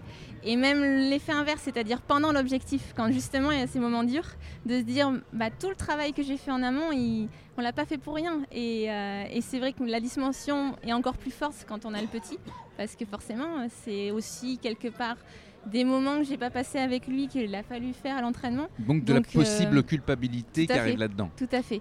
Et clairement, plein de fois, même encore hier, je pensais à ça, en se disant, ouais, c'est pas facile maintenant, mais c'est pas grave. À un moment donné, on n'a pas fait tout ça pour rien non plus. Et quand il surgit, Adrien nous expliquait qu'il avait réussi à te l'apporter. Là, pour le coup, l'émotion est au rendez-vous. C'est important. Ça t'a reboosté pour vrai hier ? Un peu, ouais. Oui. Un peu seulement. Ouais. non, ça m'a beaucoup. Antoine, j'ai l'impression que tu voulais rebondir, non ? Oui, sur effectivement les difficultés qu'on peut rencontrer, et c'est aussi justement l'intérêt de considérer que la préparation, le chemin est vraiment important. C'est qu'on peut avoir des difficultés. Et là, par exemple, moi, je me suis fait les décotes juste avant la compétition, enfin au mois d'août. Ça a contrarié la bonne marche de mes entraînements, mais quelque part, je me suis ressaisi très vite, au bout de deux 2-3 jours, je me suis dit, bah, en fait, ce qui va être intéressant, c'est de trouver le moyen de contourner ce problème et même d'en tirer parti pour être plus fort. Donc, j'ai mis en place des entraînements différents. Et là, ça m'a sorti de ma routine et j'ai pris davantage de plaisir sur cette petite période. Et puis, j'ai aussi apprécié les progrès. Au départ, j'avançais vraiment pas vite, ça faisait très mal. Et puis après, un peu moins mal. Et puis, j'avançais un petit peu plus vite. Je suis allé explorer des terrains que je connaissais pas parce qu'ils étaient moins compliqués pour moi. C'est possible ça ? Il y a vraiment des terrains que tu connais pas ? Oui, tout à fait, parce que en général, je vais là où c'est compliqué, où c'est très pentu, très tarabiscoté. Et là, je me suis dit non, quand même, c'est pas très raisonnable. Si je tombe, je vais me faire encore plus mal. Donc, je suis allé dans des endroits un petit peu plus simples, mais que je ne connaissais pas. Du coup, c'était très motivant. Et puis, un peu avant de venir, j'ai eu encore un autre souci physique. Et bon, il a fallu composer avec. Et quand je suis arrivé ici, que j'étais sur cette ligne de départ, j'étais super heureux. Là, le résultat, je ne savais pas quel il pouvait être. En tout cas, j'étais super heureux d'être là, en bonne santé, avec les moyens, je dirais à 100%, pour en découdre. Mais tout ce que j'avais fait auparavant avait pris le dessus, je dirais, sur le jour même. Sans vouloir te vexer, mais on parlait tout à l'heure de l'âge, tu blaguais dessus. Est-ce que le chemin est encore intéressant ou est-ce que tu gardes en fait cette énergie de j'aime faire ça, même si tu vois que peut-être tes performances de base sont en train d'être un peu moins bonnes qu'elles l'étaient? Oui, les performances sont moins bonnes qu'elles étaient, hein, clairement. Mais surtout... C'est différent. Du coup, ouais. Je m'y suis préparé depuis un moment à accepter que le fait que je ne puisse pas en découdre avec les tout premiers. Mais peu importe. Peu importe. En fait, ce qui est assez intéressant, c'est que je me rends compte d'une chose, c'est que j'ai l'impression d'aller aussi vite qu'avant. Mais dans les faits, non, je ne suis pas aussi rapide, mais mes sensations sont les mêmes. Sensations de plaisir, c'est toujours aussi grisant. Et bon, forcément, celui qui est à côté de moi, c'est plus la fusée de tête, c'est quelqu'un qui vient un peu de derrière, que je ne connais pas forcément. Donc c'est d'autres rencontres et c'est très plaisant, c'est enrichissant. Ludo ? Toi, tu connais bien Antoine, t'as vu son histoire se dérouler devant ton micro ? Ouais, j'ai la chance de le côtoyer en on et en off. Et voilà, et je m'inspire beaucoup d'Antoine et de son travail, de sa rigueur et de le fait de tout simplement d'accepter de vieillir, tout simplement, et de vieillir bien et de s'en donner les moyens et de ne pas prendre ça comme un sort qui nous tombe dessus. On peut continuer de s'entraîner et d'avoir. Et tu as vu à la conférence de presse que je tenais à ce que le dernier tableau final de la présentation des élites soit sur les meilleurs ultramasters au monde. Parce que moi, ça me parle. Et c'est un magnifique exemple, quoi. C'est que on parlait en début d'émission des risques. Mais non, mais quand tout est contrôlé, quand on travaille, quel que soit l'âge, eh ben, on peut performer et se faire plaisir. Et ce que je vais retenir des deux, en fait, il parlait de victoire tout à l'heure. La victoire, c'est la quête. C'est ça. Moi, je rebondis sur ce que tu disais, ton groupe d'amis. Antoine, j'ai pu vous parler un petit peu. D'ailleurs, j'invite tout le monde à écouter la bande à des plus hors série avec toi et Cédric Chavet notamment. Ça s'est pas passé comme qui rigole là, malheureusement pour vous tous, mais par contre il y avait chez vous, les vieux briscards comme je vous appelle, une énergie. Vous étiez comme des gosses en fait, vous étiez hyper contents d'être là ensemble, et ça m'a vraiment marqué. Alors malheureusement Patrick qui était en train de faire sa plus belle diagonale Mathildi s'est pété 3 côtes. Cédric, il n'a même pas pu aller dans Mafate, donc il a, je pense, une grosse frustration. Donc ça ne s'est pas forcément bien passé, mais en tout cas, il y avait cette joie du chemin parcouru avant de découvrir quelle allait être l'issue. Et oui, parce que c'est quelque chose qu'on a préparé en amont. Avec Patrick, on n'a pas pu échanger sur le terrain auparavant, mais par contre avec Cédric, on a partagé des sessions d'entraînement assez importantes par chez moi, dans le massif du Caroux, et on s'est projeté sur l'événement. Et oui, là, comme des gamins, hein, c'est sûr. Toi, tu arrives, c'est ça, moi, ça m'impressionne d'être encore une fois à la 15e diagonale et finalement avoir de la fraîcheur par rapport à cet événement-là, de le revisiter à chaque fois, en fait.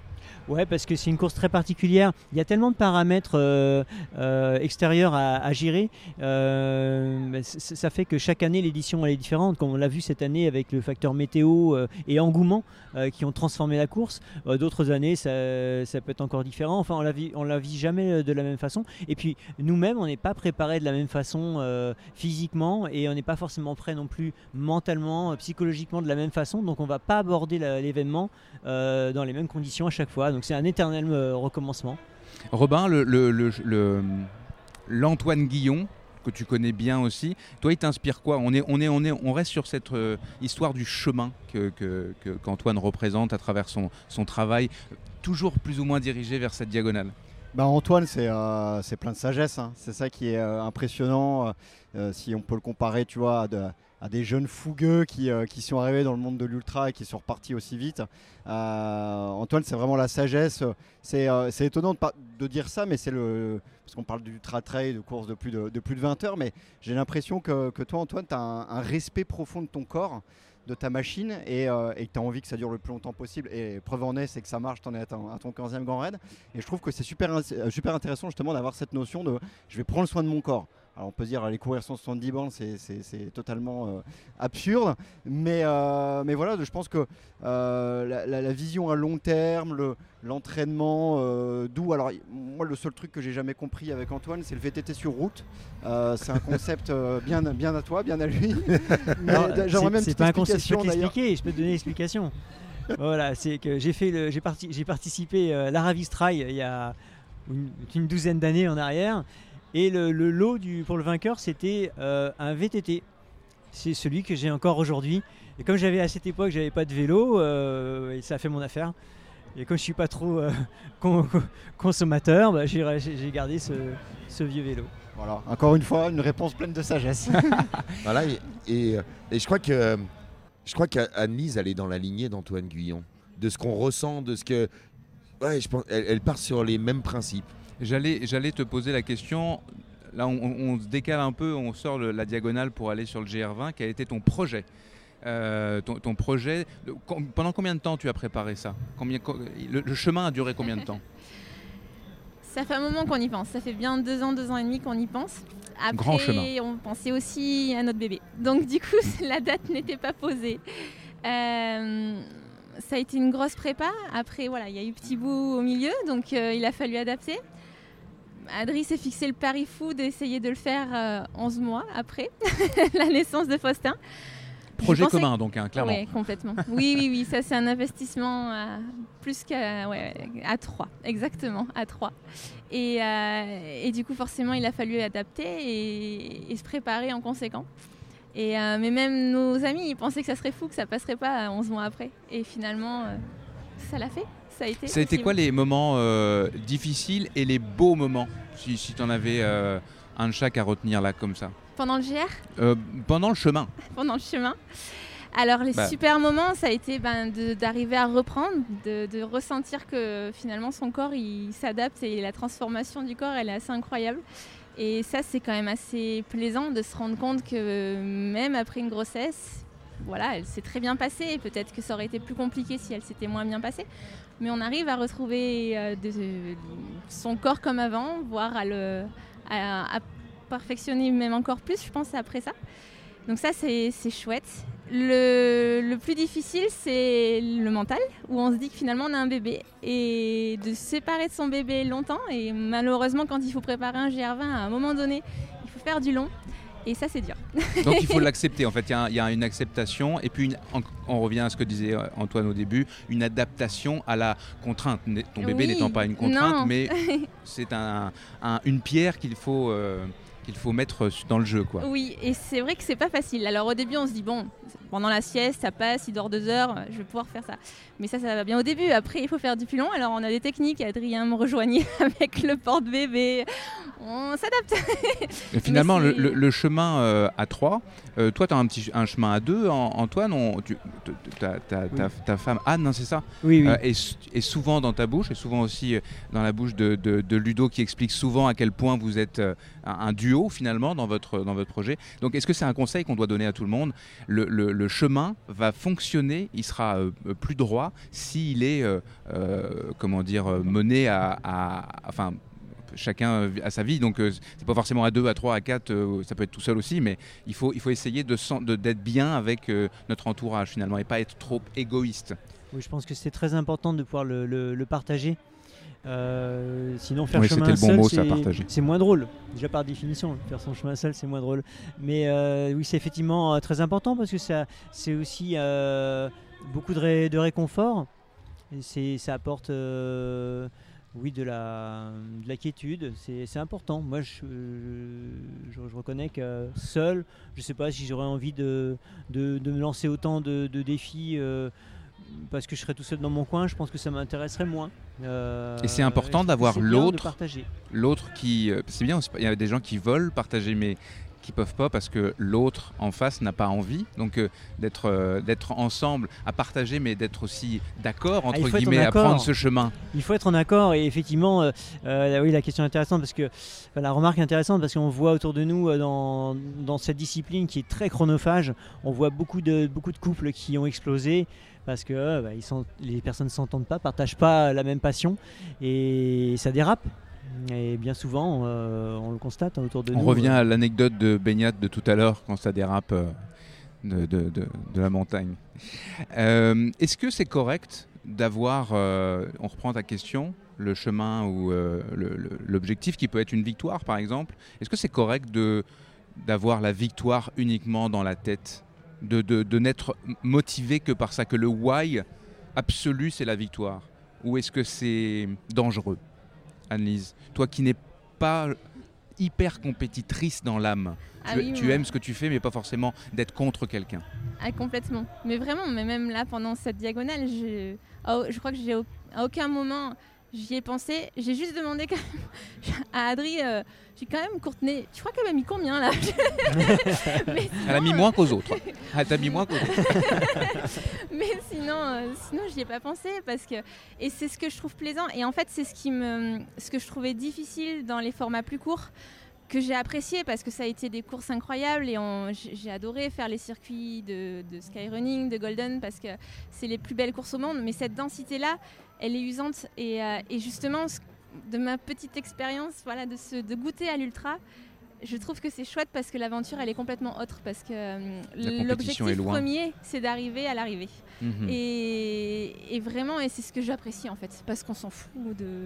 Enfin, en tout cas, tu t'en fous. Moi, je m'en fous. Ouais, mais si on se replace, puis ce sera la dernière question, Antoine, si on se replace dans la tête de quelqu'un qui est obnubilé par la victoire, peut-être un de ces jeunes dont parlait tout à l'heure Robin, est-ce que c'est correct d'avoir ça comme seul why, selon toi? Ou est-ce que c'est dangereux? C'est un petit peu dangereux, parce que si on part de ce principe, c'est un peu la porte ouverte à tous les excès, c'est-à-dire à pas se respecter soi.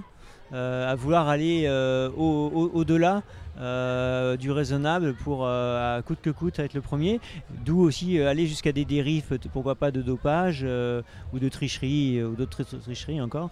Donc je pense que vouloir gagner coûte que coûte, c'est passé aussi à côté de beaucoup de choses, ce dont on parlait justement, le chemin, mais c'est ma conception aussi, c'est quelque chose que je ne conçois pas trop, effectivement, de partir avec en tête que gagner, c'est très restrictif. Et puis essayer de prendre le risque d'être souvent déçu en fait. Oui. Et là par exemple, toi tu fais une 10e place hier et c'est pas du tout une déception. Ah, pour moi, c'est ta victoire, c'est le beau bout de chemin. Je suis super content d'avoir eu ça. J'y ai pensé pendant mon chemin, bien sûr. Ça serait quand même pas mal d'arriver à remonter. Ça me paraissait assez difficile. Mais bon, oui, après, ça peut faire partie de l'équation. Si on va... Oui, c'était pas possible. Bon, là, les voyants étaient ouverts, j'ai réussi, mais bon, c'était pas le plus important. Merci à tous les deux, Antoine Guillon, Anne-Lise Rousset-Séguret, d'être venus jusqu'à nous malgré les jambes fatiguées. Donc un gros merci, c'était très apprécié de vous avoir avec nous. C'est l'heure du 4e débat de cette édition spéciale. La question Nolio.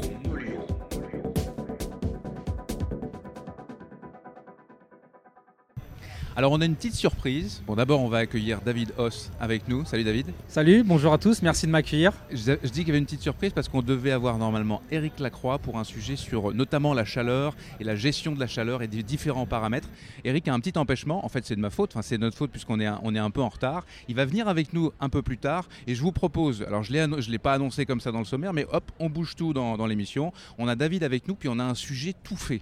David, tu étais, nous-mêmes on t'a, je pense tous, mis parmi les grands favoris de cette diagonale et rien ne s'est passé comme prévu pour toi. Je pense pas que tu étais en méforme, mais j'ai envie que tu nous racontes qu'est-ce qui s'est passé. Tu as bâché, comme on dit, avant Mafate, ce qui est de la sagesse puisqu'on sait très bien que quand on rentre dans Mafate, on n'en ressort pas avant très longtemps. Alors d'abord, comment tu vas ? Comment tu te sens ce matin ? Je pense qu'il y avait de la nervosité hier et puis raconte-nous ton histoire. Non, je vais bien aujourd'hui, hein. J'ai pas de soucis de physique. Après une bonne nuit, disons que je me suis réveillé en meilleure forme, en meilleure humeur ce matin. J'ai pu relativiser un petit peu et puis me rendre compte que c'était pas si grave au final. Et c'est sûr que sur le coup, c'est frustrant, c'est énervant, c'est tout ce qu'on veut, ce qui peut nous arriver de se perdre comme ça en début de course au final. Et encore dans ce fameux coin en plus. Ouais, encore. On s'était perdu il y a 3 ans un petit peu plus tôt. Et justement, c'est marrant avec Maxime, 2 minutes avant de se perdre. Maxime Casajou, effectivement, il me dit bon bah là, on est mieux embarqué qu'il y a 3 ans parce que on avait passé tout ça et puis malencontreusement bah, on perd notre chemin un petit peu plus tard, mais c'est vrai effectivement tout s'était bien présenté pour moi, je m'étais vraiment bien préparé, j'avais cherché à optimiser les choses pour cet événement, j'étais inscrit mais blessé l'année dernière, j'avais pas pu participer, ça m'avait fait mal au cœur de voir les copains partir, j'avais vécu l'expérience d'une manière différente en travaillant comme consultant. Et j'avais à cœur de revenir bien préparé. J'ai pu délester de mes blessures, de mes soucis de l'année passée, faire une belle préparation. Une super année. Voilà. J'ai fait une belle année et j'étais vraiment. Enfin, tous les voyants étaient ouverts pour moi sur ce 30e édition. J'ai pas de fiche et donc je veux pas dire de bêtises. Rappelle-nous les grandes phases de ton année pour que je suis blessé déjà à partir de février-mars. J'ai ma blessure au dos qui s'estompe et je peux. Fort heureusement reprendre l'entraînement sans être gêné, et à partir de là je vais m'inscrire dans un entraînement de manière régulière et consistante et reprendre comme ça mon niveau semaine après semaine, reprendre de la motivation, de la confiance. On était en début d'année, j'avais toujours pas les points pour courir ce Grand Raid, il fallait les 85 points requis pour faire la distance. Je les avais pas encore, donc à partir de ce moment-là je me dis bon, il va falloir que je trouve quand même une course si je souhaite m'inscrire. J'ai trouvé une course, le championnat d'Italie de trail long au lac de Garde. Je me rends là-bas au mois de mai. Sans une grosse préparation, je fais 4e et j'en sors assez réconforté, assez motivé par ma prestation. Et ce qui me disait, bon bah voilà, maintenant j'ai les points. On était à 6 mois de la course et c'était le moment de lancer sa préparation pour ici. Et puis j'ai continué comme ça à m'entraîner. Je vais m'entraîner en altitude, je fais un camp d'entraînement avec Arthur, Joyeux-Bouillon, avec Mathieu Blanchard à la Rosière. Vous gagnez dans la foulée chacun votre course. On gagne tous, lui gagne en Italie, Arthur fait une super chez lui. UTMB, moi je gagne à Montreux devant les Chinois, je fais une super fin de course et je ressors de là gonflé à bloc en me disant c'est bon, je suis sur la bonne voie, vas-y mon gars. Il n'y a pas de raison que ça ne le fasse pas cette année, c'est mon année quoi. Avant ça, on s'était vu à Tahiti, où voilà, tu avais gagné le Xterra. Exactement, j'étais allé entre ça à Tahiti, j'avais pris un coup de chaud là-bas. Enfin non, tu n'as pas gagné le trail du Xterra, tu as gagné le swim and run. Je gagne le swim and run la semaine d'après, je prends un coup de chaud sur le trail. Et voilà, c'était du bon temps. Et puis, donc la préparation se suit. Je reviens ici à La Réunion fin du mois d'août, début du mois de septembre, au moment de l'UTMB. Je fais des recos, justement, des stages, enfin voilà, des bons blocs d'entraînement. Je rentre en Suisse, je me présente sur le Wildstrubel. Une course que je remporte encore une fois. Avec UTMB, je dis pas de bêtises. Voilà, c'est ça, la semaine après l'UTMB. Et un début de course assez difficile, j'ai trouvé le rythme après 6-7 heures de course, c'était tout nouveau pour moi de subir comme ça. Et voilà, je me suis dit, bon, bah, c'est une bonne chose à l'approche du Grand Raid que d'aborder une course de cette manière-là. Et puis donc j'arrive vraiment sur le Grand Raid gonflé à bloc, en pleine confiance, en ayant vraiment organisé tout de la meilleure des manières au niveau de la famille, au niveau des... Enfin voilà, tout ce qui pouvait l'être. Et puis bon, ça reste de l'ultra, il y a des impondérables, des choses qu'on ne maîtrise pas et il faut de la réussite, c'est ce que je disais. Pour gagner des courses, il faut d'abord les finir. Et voilà, il fallait de la réussite pour moi, ça s'est passé un petit peu autrement. Et voilà, je suis là aujourd'hui... dans une autre position que j'aurais aimé être. C'est vrai qu'il y a quelques jours, on se faisait la réflexion que tu étais solaire. Moi, tu m'avais donné l'impression de quelqu'un qui ne pouvait pas rater, en fait. J'avais l'impression que tu étais là, tu étais en confiance au possible, alors que tout le monde stressait un petit peu nerveusement. Tu n'avais pas de nervosité, en tout cas pas de nervosité apparente. Est-ce que je me trompe ou... Non, vraiment, j'étais vraiment pas nerveux. Je me suis trouvé très calme, très serein, un peu comme lorsque j'abordais les Jeux Olympiques. J'avais fait une grosse préparation de triathlon, c'était en 2012, il y a 10 ans. J'étais arrivé sur cette ligne de départ en pensant que je pouvais gagner, avec une, je sais pas, vraiment rempli de confiance, en étant calme et serein. Et j'étais un peu dans la même situation, dans le même état d'esprit avant cette course. Et je pensais que rien ne pouvait m'arriver, ou en tout cas...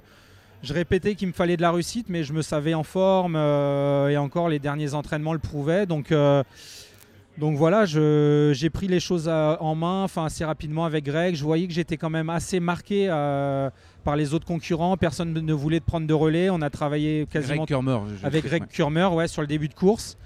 Et voilà, j'ai pris mes relais en me disant, bon, bah, en ayant une allure quand même.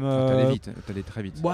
Ouais, on allait vite. Pour moi, on n'allait pas plus vite que ce qu'on avait fait il y a 3 ans. C'est une allure de croisière, je dirais. Mais simplement que. On ne prend pas les mêmes croisières. Non, c'est ça. On n'a pas. Ouais, non, c'est qu'à un moment, en fait, au moment où toutes les choses, où on se dit, ça y est, on se lance pour la nuit, ça fait 2-3 heures qu'on est rodé. Ça y est, on a pris notre rythme, et ben là, il y a un petit grain de sable qui vient se mettre en travers de la route. En l'occurrence, je dis à un moment aux gars, allez les gars, c'est bon, c'est à votre tour de prendre les relais, de passer. Et puis juste à ce moment-là, c'est 2 minutes après, bam, on va se perdre dans un chemin, on prend à droite au lieu d'aller à gauche, et on se retrouve sur la route d'en bas.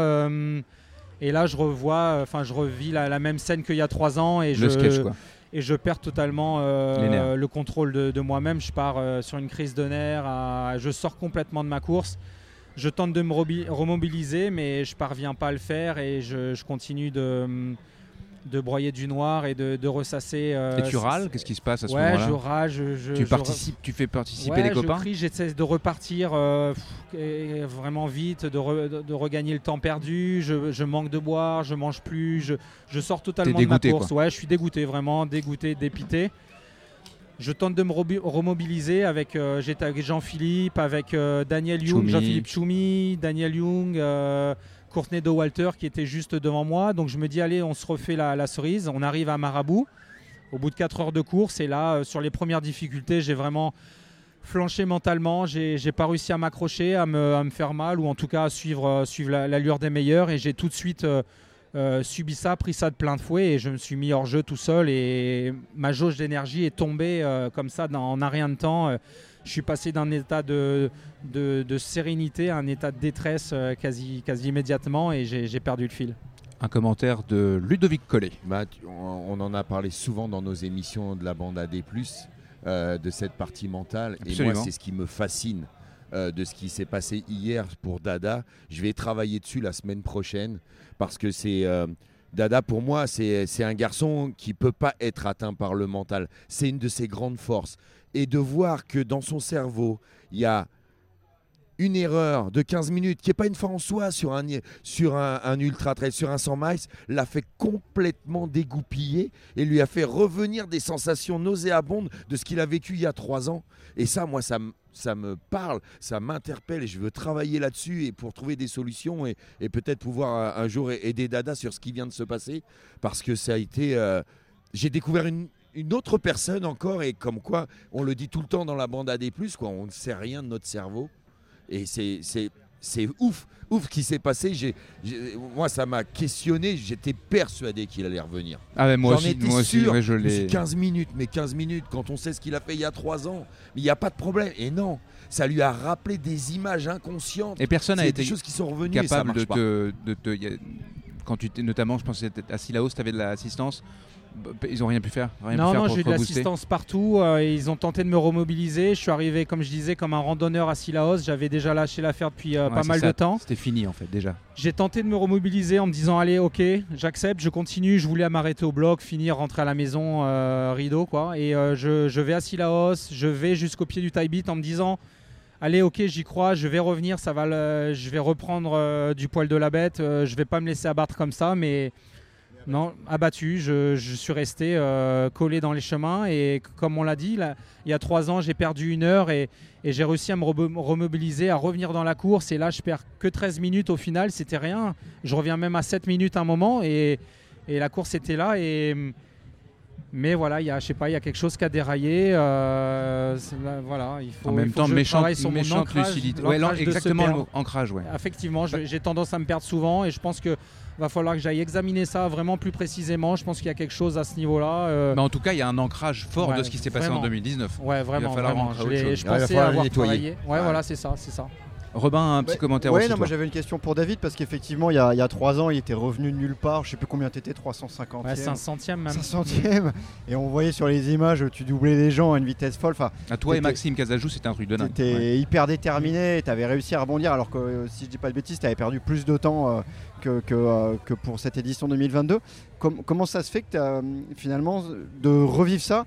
Au lieu de te dire je l'ai déjà fait, je peux le refaire, en fait t'as pas réussi justement à avoir cette expérience là, t'arrives à l'expliquer pourquoi justement ou... Alors ce matin j'ai tenté de réfléchir, je suis allé nager avec mon copain Benjamin à la plage et j'ai pu réfléchir en nageant, c'est aussi méditatif, c'est bon de laisser passer comme ça et en fait je pense que quand il y a 3 ans je suis arrivé un peu comme un rookie sur cette course, sur la Diagonale des Fous, je découvrais le 100 miles. C'était tout nouveau pour moi, j'avais envie de bien faire, mais mon objectif premier, c'était de terminer la course. Et là, cette année, je suis arrivé avec un objectif de résultat. Et au premier obstacle, je pense que je l'ai pris de plein fouet, j'ai cédé, je n'ai pas réussi à faire face à ça. Pourtant, j'en ai connu des courses à pression, c'est pas nouveau pour moi, mais... Peut-être que la pression d'avant-course, je pensais la prendre vraiment avec moi et que cela me porte. Alors peut-être que ça l'aurait fait sur la fin de course et que j'aurais été porté un supplément d'âme. Mais en l'occurrence, sur un début de course, ça m'a plombé plus que tout. J'ai laissé passer le résultat en me disant « ça y est, la course est perdue et est terminée ». Et je n'ai pas réussi à me remettre mentalement dans une situation à lâcher prise, et je ne suis pas parvenu à reprendre le dessus, quoi. J'étais en colère, énervé, dépité, tout ce qu'on veut. Et je ne l'explique pas encore. C'est assez délicat. C'était il y a quelques heures, donc il va falloir donner du temps. Voilà, de toute façon, c'est dingue comment le mental peut switcher. Comme ça, je me sentais vraiment, vraiment costaud. Et... Ça a été proportionné à la confiance que tu avais en toi, en fait. Ouais, c'est ça. C'est proportionnel. Hein, ouais, exactement. C'est vraiment dingue, quoi. Est-ce que tu as réfléchi à ce qui va se passer maintenant ? Non, là je vais prendre des vacances. On a prévu d'aller à l'île Maurice là, la semaine prochaine. Je vais couper un peu. Ensuite, je reviens. Je vais faire le swim run avec mon petit frère qui est ici à La Réunion, qui consiste à enchaîner natation, course à pied le long de la côte ouest là-bas. Puis ça va pas trop mauvais, donc. Ouais, ça va me remettre à nager. Je vais remettre à nager un peu. Je vais laisser un peu la course à pied de côté. Ensuite, l'année prochaine, j'ai pas encore prévu, mais bon, j'ai eu mon slot pour l'UTMB l'année prochaine. J'aimerais découvrir cette course. Du coup, l'année prochaine, j'en ferai une course importante de mon calendrier. L'UTMB, donc. L'UTMB, hein. Voilà, sur la grande course. Je serai au départ, je découvrirai cette ambiance folle. Je verrai si ce qu'il en sera sur la fin d'année, revenir, pas revenir. C'est encore un petit peu trop présent dans mon idée. J'ai besoin de prendre un peu de recul. C'est un échec vraiment pour moi de cet abandon. Je misais beaucoup là-dessus, mais ce que je disais, l'ultra, ça se dompte, c'est de l'apprentissage permanent et à tous les niveaux. Il faut le dompter, quoi. C'est quelque chose de fou et encore plus cette course, c'est particulier. Donc je vais voir l'année prochaine comment ça se goupille, mais forcément je ne vais pas rester sur cet échec-là, je reviendrai un jour ou l'autre. Et puis voilà, mais avant ça… On parlait juste avant du chemin qui parfois… peut être long pour atteindre son objectif. Ouais. Je te souhaite d'arriver à ton objectif. Merci beaucoup d'être venu alors que tu étais dans des dispositions qui franchement auraient pu légitimer le fait que tu préfères ne pas venir ici. Ça n'a pas été un débat, mais sincèrement, moi, j'ai juste écouté ce que tu avais à dire. Je pense qu'il y a pas mal de gens qui vont gamberger sur leur propre façon de voir les choses et l'ancrage notamment, soit quelque chose qui s'est bien passé, soit quelque chose qui s'est mal passé. Un grand merci d'être passé ici, David. Merci à vous de m'avoir accueilli. Et bonne continuation. Merci à vous. Bonne fin de séjour ici à La Réunion. Ah ouais, ça c'est cool. Et merci à la plateforme d'entraînement Nolio de soutenir la bande AD+. J'en profite pour vous rappeler que Nolio est enfin disponible sur l'Apple Store et que vous pouvez désormais... acheter des programmes d'entraînement très spécifiques pour votre objectif. Nous vous offrons 10% de rabais à l'achat d'un abonnement avec le code LBAD+, plus c'est PLUS. Rendez-vous donc sur nolio.io. Je vous propose de passer maintenant à la destination de la semaine. Arrêt à la station de trail. On ne pouvait pas faire autrement que de faire un arrêt à la station de trail de La Réunion. Évidemment que vous retrouvez dans un cadre magique et verdoyant Salazie, l'un des trois cirques de l'île, les deux autres étant ceux de Cilaos et de Mafate. Alors Salazie, c'est le poumon vert de l'île et celui qui est le plus facile d'accès en auto.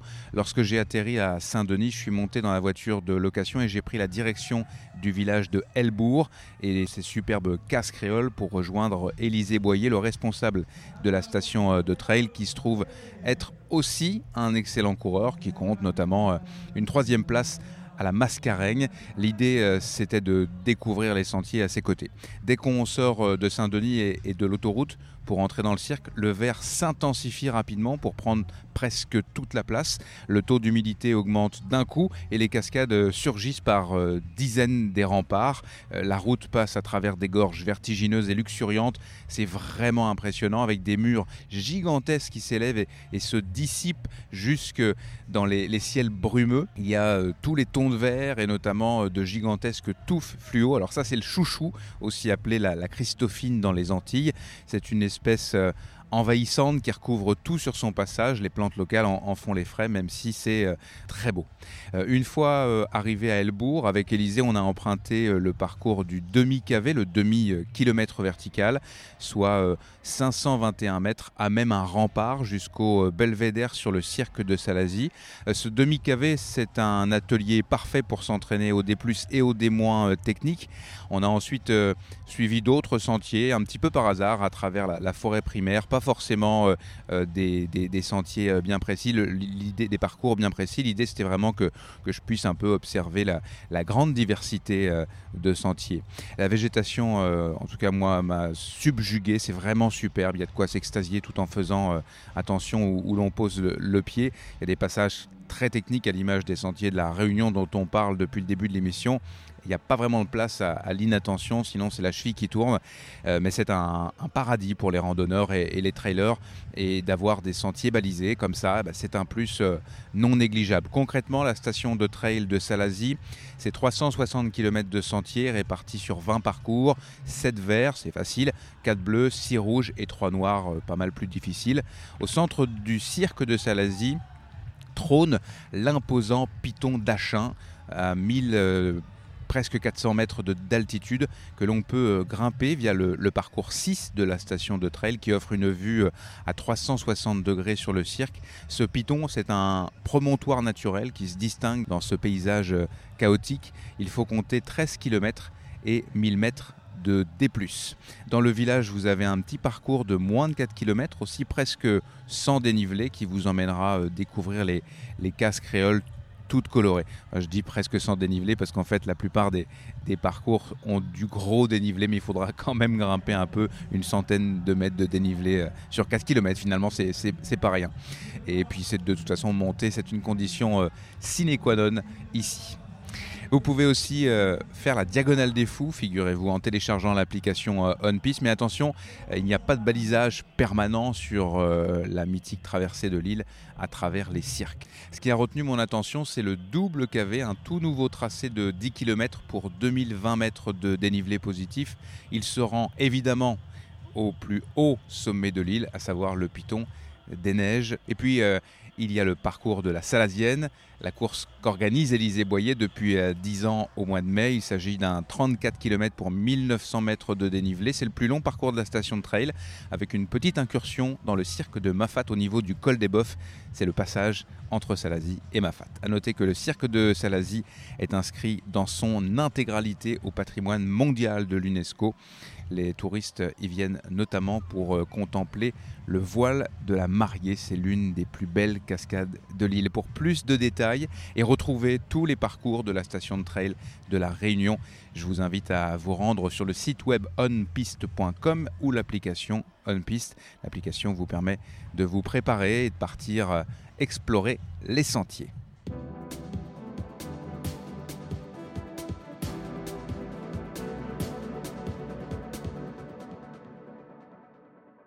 Cinquième et avant-dernier débat, si je puis dire, les sentiers de l'île de la Réunion sont-ils si techniques que ça ? Alors, j'ai deux invités, comme d'habitude, exceptionnels. Maud Combarieux, tu viens de passer la ligne d'arrivée quasiment de la Diagonale des Fous. Tu as 2 trails de Bourbon à ton actif. Comment ça va, Maud ? D'abord, comment ça s'est passé, cette diagonale ? Ça va très bien, je suis vraiment vraiment contente d'être arrivée et c'est vraiment une course de fou quoi. Complètement. Elle porte clairement bien son nom. Oui, vraiment, vraiment, vraiment. Je suis toujours impressionnée par autant de coureurs qui passent la ligne d'arrivée et puis en étant dedans d'autant plus. Tu as pu te reposer un petit peu avant de venir prendre le micro ? La sieste fut bonne, oui. Ouais. Mais elle n'est probablement pas assez... Non, il va y avoir besoin d'un petit peu pour que le repos soit complet. Ouais. Et Margot Hoarau, alors toi, tu es une légende du Grand Raid. 17 fois, je pense, tu as pris le départ. 15 Grand Raid, 15 médailles. Parce qu'il y avait, tu comptes pas le... Tu comptes pas le... Je compte pas les passes-montagnes qu'il y avait... Tout au début, c'est vrai, il y avait 4 passes montagne et c'était une belle course aussi. Et puis, les raids, je m'en passe avec l'UTMB, les 3 UTMB que j'ai fait en métropole et puis avec tous les autres. Et puis, tu as 5 podiums au total, 3 deuxième place et 2 troisième place. Voilà. Bravo pour cette carrière incroyable. Alors maintenant, tu n'es plus coureuse, par contre, tu es influenceuse auprès des femmes, tu essayes de les mettre sur les sentiers, de leur donner de la confiance en elles notamment, c'est ça, à travers ton association Margot Run. Voilà, c'est bien ça. J'ai une mission aujourd'hui, après toutes mes trails, avec toutes mes aventures, toutes les courses que j'ai fait avec Gérard Fusy, les raids multisports, et avec Alexandre Desbannes, les 7 raids d'Amazon. Aujourd'hui, tous les acquis, toutes les expériences que j'ai eues pendant toutes ces raids, c'est aussi transmettre mon savoir à ces femmes de La Réunion, les Réunionnaises. Aujourd'hui, souvent, comme nous dit ici La Réunion, nous sommes peut-être Réunionnaises, mais nous ne connaissons pas notre île. Mais moi, je veux faire découvrir notre île. Et moi, à travers ça, apprendre à autres à marcher dans les sentiers, à découvrir. Comme ça, dire, moi, Margot, mi voyage. Les gaillards, mi voyage, mi vie. Et c'est la vie. C'est ça, je veux amener pour autres, parce que moi-même, mi vie, c'est ma passion. M'y vit ça et aujourd'hui, tant que présidente de cette association, c'est une petite association, mais on marche aussi pour des causes, pour la cause de la femme. Il y a l'Endo Espoir, une petite association qu'on a voulu suivre cette année pour l'endométriose, pour la violence portée aux femmes tous les jours dans le monde entier. Et à travers ça, et aussi le cancer. Nous, la femme, on est touchée par beaucoup de choses, mais avant, c'était tabou. Maintenant, on en parle. Maintenant, on est là. Et comme nous dit, nous ose, ôtez, lève debout, lève la tête, allons marcher. Et aujourd'hui, ça ne gagne pas marcher. Margot est là pour montrer à autres, mettez un pas devant l'autre, petit pas nous avance, Quinguin et puis assise. Voilà. Les sentiers mènent à tout finalement. On parle de chemin depuis le début de cette émission, j'ai l'impression, et là le sentier, on s'y écarte un petit peu par rapport à la partie sportive, quoique elles font du sport, ces femmes que tu emmènes sur les sentiers. Pas tous. Plutôt de la rando, hein, c'est ça, on est plus dans la randonnée. Plutôt la rando. C'est vrai que les sentiers, comme Maud, elle sait très bien, c'est très technique. Hein. Et nous, pendant l'année, on fait des sorties avec ces femmes. On montre comment on fait passer, où il faut passer, comment il faut mettre, rassurer ces personnes-là en montagne surtout. Alors qu'on a l'impression que ce sentier n'est pas accessible, pas vrai Maud? J'imagine que tu as dû, durant les dernières heures, te dire, même si tu connais, j'allais dire ton île, tu as vécu à La Réunion. Hein, oui, j'habitais 8 ans à La Réunion. Donc, et moi j'ai découvert la montagne ici, le trail, hein, même si ça ne s'appelait pas vraiment comme ça avant. Nous on partait randonner, on partait courir dans les sentiers quoi. Et en effet, quand je suis rentrée en métropole, quand on me disait « Oh, ce trail-là, il est technique bon, je cherchais où, quoi. Tu parles de la diagonale? Non, dans métropole. En métropole, elle a vécu des années ici. Et quand en 2006, je suis rentrée... elle gagne sa première course ici et elle écume. Elle écume l'île, mais toutes les courses, même les courses du Grand Raid, mais toutes les courses de La Réunion, elle les a écumées et gagnées, Maud. Mais après, elle revient en France, et on lui dit, tiens, va faire cette course-là, elle est technique. Mais où il est le technique? C'est ça. Où il est le technique. Donc, ça revient à ma question, qui était alors vraiment provocante. Est-ce que la Diagonale des Fous, enfin les sentiers de la Diagonale des Fous et du Trail du Bourbon et des Mascareignes est si technique que ça? Oui, tu dis, oui. Margot. C'est technique. Pourquoi je dis, comme expérience avec l'UTMB que j'ai fait en métropole, j'étais invitée, même les autres endroits, je dirais, j'étais comme si j'étais sur une autoroute. Oui, même le GRP, hein, qui est reconnu plus technique et tout. Voilà. Bah, pour moi, c'est l'autoroute. Parties, oui, voilà, tu es d'accord avec moi? Voilà. Ouais. Voilà. Il y a trois cailloux. Alors ne parlons même pas de l'UTMB. Sinon, je disais, à l'arrivée, j'avais fait 4e féminine, je dis, je préfère faire 4 fois le Grand Raid de la Réunion que faire ce l'UTMB de 160 km. Alors là... Toi, tu as gagné la CCC dans ta catégorie, je crois. J'ai fait quatrième. Mais de ta catégorie, tu avais une victoire. Oui, voilà. De ça, et aussi le départ de l'Italie aussi, je ne me rappelle plus le nom. De Courmayeur. Voilà. Il y avait les deux parce que j'étais invitée, comme je dis, on a de la chance d'être invitée avec le Grand Raid sur pas mal de courses en métropole et que aujourd'hui, même la suite et septembre 2, la Corse, le Béziers, le Corse, la Corse d'orientation, nous les créoles qui n'aiment pas trop ça, voilà, mais bon on l'a fait, moi j'ai fait avec Richeville, on a rigolé, mais c'était amusant parce qu'il fallait chercher, mais bon c'est pas notre truc à nous, on trace dans les sentiers, s'il faut descendre on descend, s'il faut monter on monte, voilà, s'il faut passer des échelles on passe des échelles. Mais on passe partout, mais là-bas c'était l'autoroute, non mais voilà, c'est... Oui c'est vrai, moi j'ai eu la chance aussi de pouvoir profiter, après avoir gagné le Trail du Bourbon, on s'est retrouvés sur Chamonix et c'était vraiment la course la plus compliquée de celle qui était proposée, mais ça restait quand même très roulant. Moi, je me suis entraînée sur la route. Il y avait un petit espagnol qui disait c'est roulant. C'est roulant, ouais. Robin, donc tu as fait la Mascareignes hier et tu n'as pas trouvé ça si difficile techniquement? Non, il y a 2-3 cailloux posés. Non, c'est sincèrement, on nous dit c'est technique. Moi, habitant dans les Alpes, il y a des coins des Alpes, les Aravis, effectivement, il y a des cailloux, c'est un peu raide. Mais je trouve qu'ici, ce qui est également très difficile, au-delà effectivement des cirques de Mafate où il va y avoir des marches, il va y avoir des racines et des cailloux, c'est finalement la diversité. À un moment, on va retrouver un chemin des Anglais avec des dalles. Ça, on n'a jamais vu, on ne sait pas du tout comment faire. Est-ce qu'il faut courir, marcher? La descente du Colorado. Finir. Hein. C'est encore un concept Cala. Il y a des cordes. Qu'est-ce que je fais? Je les tiens pas. De chaque côté. Juste avant la possession, je ne sais pas si c'est encore Cala Ratino, mais il y a carrément des échelles en bois. La montée de Dodane, par exemple. La montée de Dodane. En fait, la montée de Dodane qui a remplacé la montée du Maïdo autrefois. Elle est moins pentue mais plus technique, c'est ça? Oui, je pense que oui, c'est peut-être moins technique que le Maïdo. Margot, le Maïdo, c'est technique, mais je dirais entre Dodane est plus dangereux que le Maïdo. Oui, c'est ça. Ouais. Moi, je passe vertical, je passe Maïdo, mais là, le Dodane, comme je dis... Hein, ouais. Plus court. Oui, plus court, mais... Ouais. mais ouais.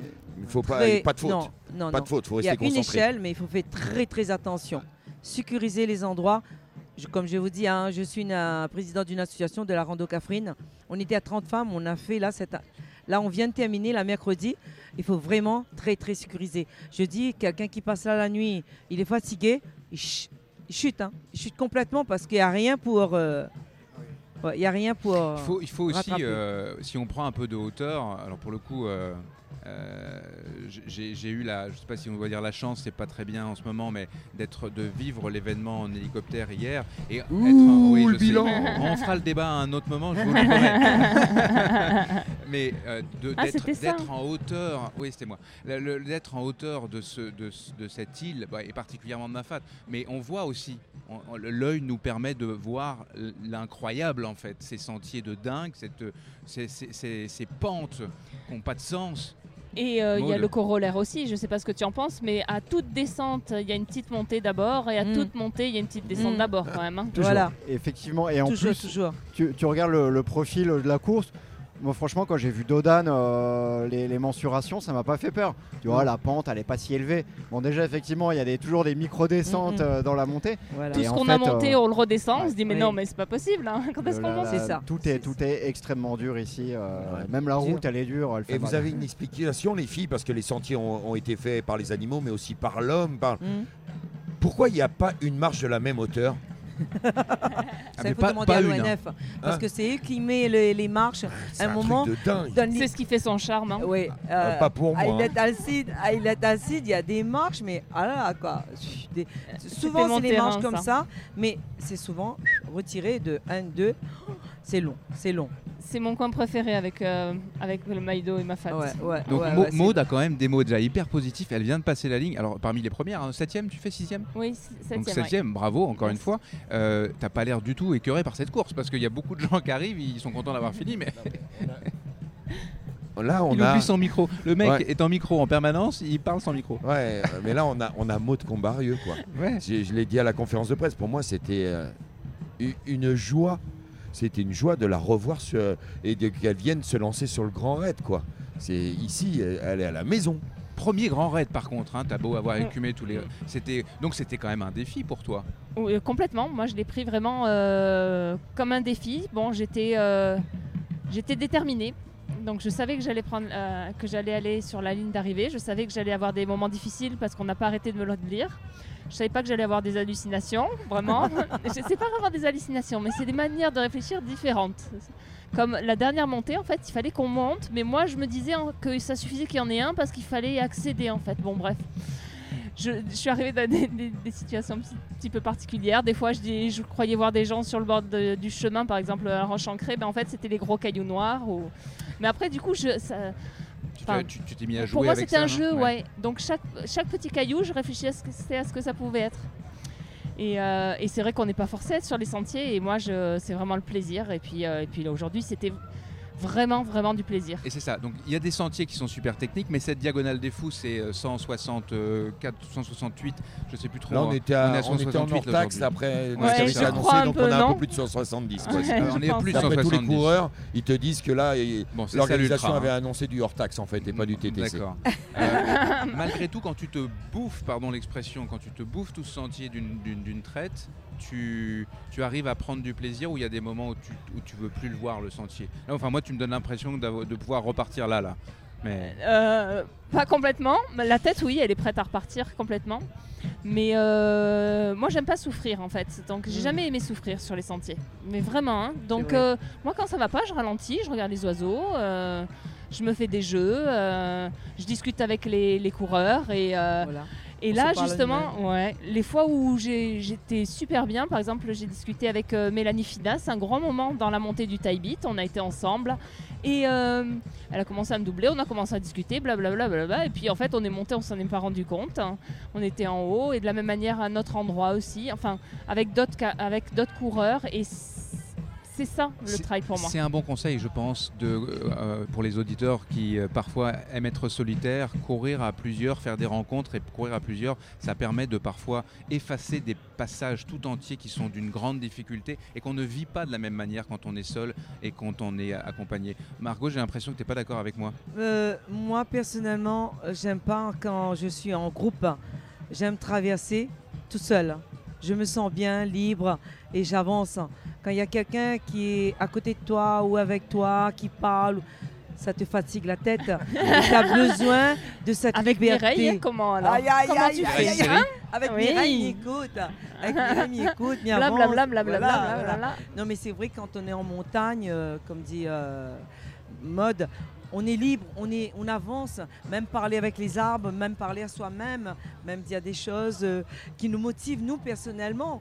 Mais on est bien, on est dans notre élément, là on part, comme tout le monde me dit, Margot, mais t'as pas peur de marcher le soir, Margot?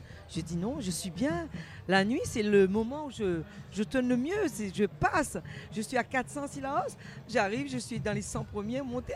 Pourquoi? Parce que je ne dors pas, j'ai appris à poser les yeux, apprendre à fermer ses yeux, mais pas à dormir, c'est tout, voilà, ça s'apprend. Maud. Alors ça, c'était vraiment l'inconnu pour moi, hein. Moi, je sais que je porte une grande importance au sommeil et j'avais jamais fait une nuit blanche, en fait. Et là, j'en ai fait 2. Et en fait, c'est impressionnant. Le corps, il est merveilleux. Oui. Et je n'ai jamais eu sommeil. Mais vraiment, je me suis dit au moins dans le deuxième soir ou le matin ou autre. Mais en fait, j'étais comme transcendée, quoi. T'étais peut-être prête aussi. Une dernière question sur les sentiers, encore une fois. Tu voulais parler, Ludo? Non, mais quand j'écoute Maud, je sais pas ce que tu en penses, qu'il était avec nous juste avant. En fait, c'est une Guillon féminine. Ouais, la sagesse. Bah oui, hein. C'est ça, les femmes. Hein, Maud? La sagesse? Ça sera un autre débat. C'est dommage qu'on soit en audio parce que là, on a tous, nos auditeurs loupent le beau clin d'œil que vient de faire Margot. Ouais. Margot, les sentiers, cette question sur les sentiers techniques, tu étais aussi un prétexte à parler des sentiers au sens large sur l'île de La Réunion. Les sentiers sont pas en danger, mais ils sont fébriles. On peut facilement les dégrader. C'est une des raisons pour lesquelles, par exemple, il ne faut pas venir avec des bâtons. En quoi les sentiers de l'île de La Réunion sont vivants? Je dirais avec surtout les vivants, c'est les plantes. Hein. C'est les plantes endémiques. Hein. C'est les racines qui maintiennent quand même le sol. Hein. Et je dirais aujourd'hui, c'est vrai que moi-même, j'utilise les bâtons. Il faut connaître aussi poser les bâtons là des endroits. Parce que souvent, quand on passe, on voit vraiment les rochers, mais vraiment complètement fêlés. Et ça aussi, il faut faire attention. Comme on dit, on apprend à passer dans les sentiers. On ne passe pas dans un sentier comme ça. Surtout les racines, il y a plein de choses. Les chicots, il y a plein de choses qu'il faut faire attention. Et je dirais un petit mot à l'ONF qu'ils fassent quand même attention à nos sentiers parce que c'est entre leurs mains.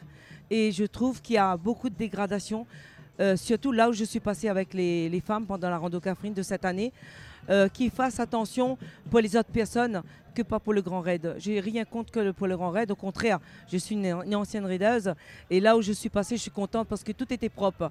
Mais là où je suis passée avec les Cafrines, c'était pas propre. Et je dirais, il faut aussi penser aux touristes qui arrivent, aux gens qui sont là, qui voudraient partir demain avec leur famille, passer vers Darfouche par exemple, mais c'est vraiment en touffe.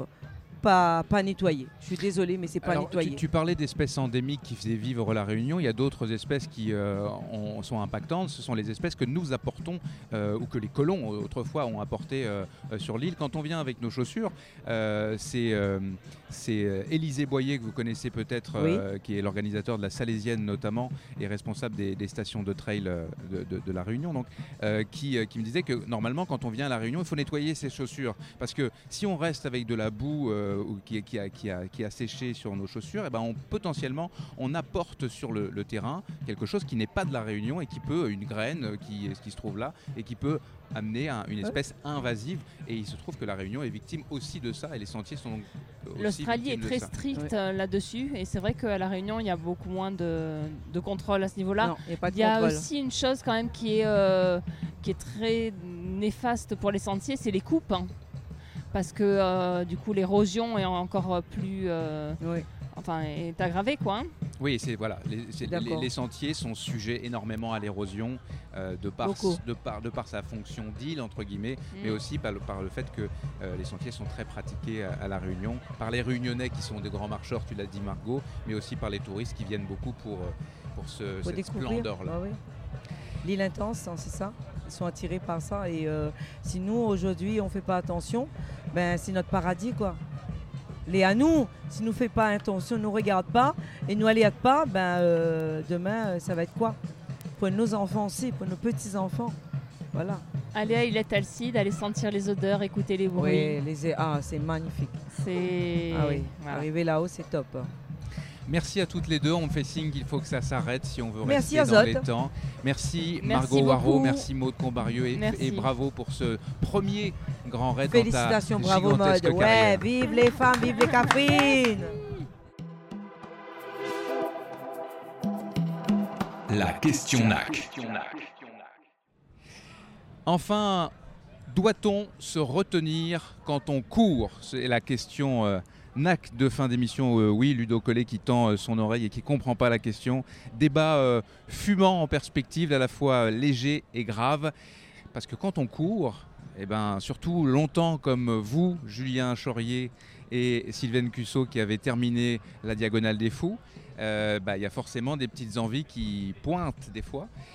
J'accueille aussi Éric Lacroix. Je vous ai expliqué tout à l'heure que Éric avait eu un empêchement, mais comme il est gentleman, il est revenu quand même pour participer à cette émission. Donc on va parler un petit peu caca dans cette émission pour finir le sujet. Salut Julien. Bonjour. Comment tu vas, les jambes? Les jambes vont bien, bien fatiguées, mais globalement ça va. Deux fois vainqueur du Grand Raid, et hier tu finis à la 9e place au général. Chapeau quand même. En fait, c'est chouette, merci beaucoup. Et pour moi, c'était vraiment important de finir ce Grand Raid, parce que mes dernières expériences ici avaient été très compliquées. Et voilà, donc je voulais finir. Tu as mis le point, je ne sais pas s'il est final, mais tu as mis un beau point tu attendais de mettre un terme à cette diagonale une nouvelle fois. Oui, une nouvelle fois et probablement une dernière fois. Je voulais pas le dire parce que je voulais pas être... Non, mais réellement, en tant que coureur avec cette approche, je pense que c'est probablement une dernière fois. Après, s'il faut revenir pour les 50 ans et faire le parcours, pourquoi pas, mais ce sera avec une approche bien différente. Ce sera pas la performance identique. Sylvaine, toi, tu y es passé il n'y a pas longtemps, tu as à peine eu le temps de dormir. Merci beaucoup d'être venu quand même, alors que tu n'as pas beaucoup de dodo en toi. Comment ça s'est passé rapidement ? Et avec plaisir, je suis contente d'être là. J'ai dormi 2 heures, ça va ? Ah, ça va. Ah oui, on se repose en 2 heures. Écoute, une course qui s'est bien passée, avec des hauts débats, comme tous les ultras. Mais globalement, je suis contente de la régularité, des sensations.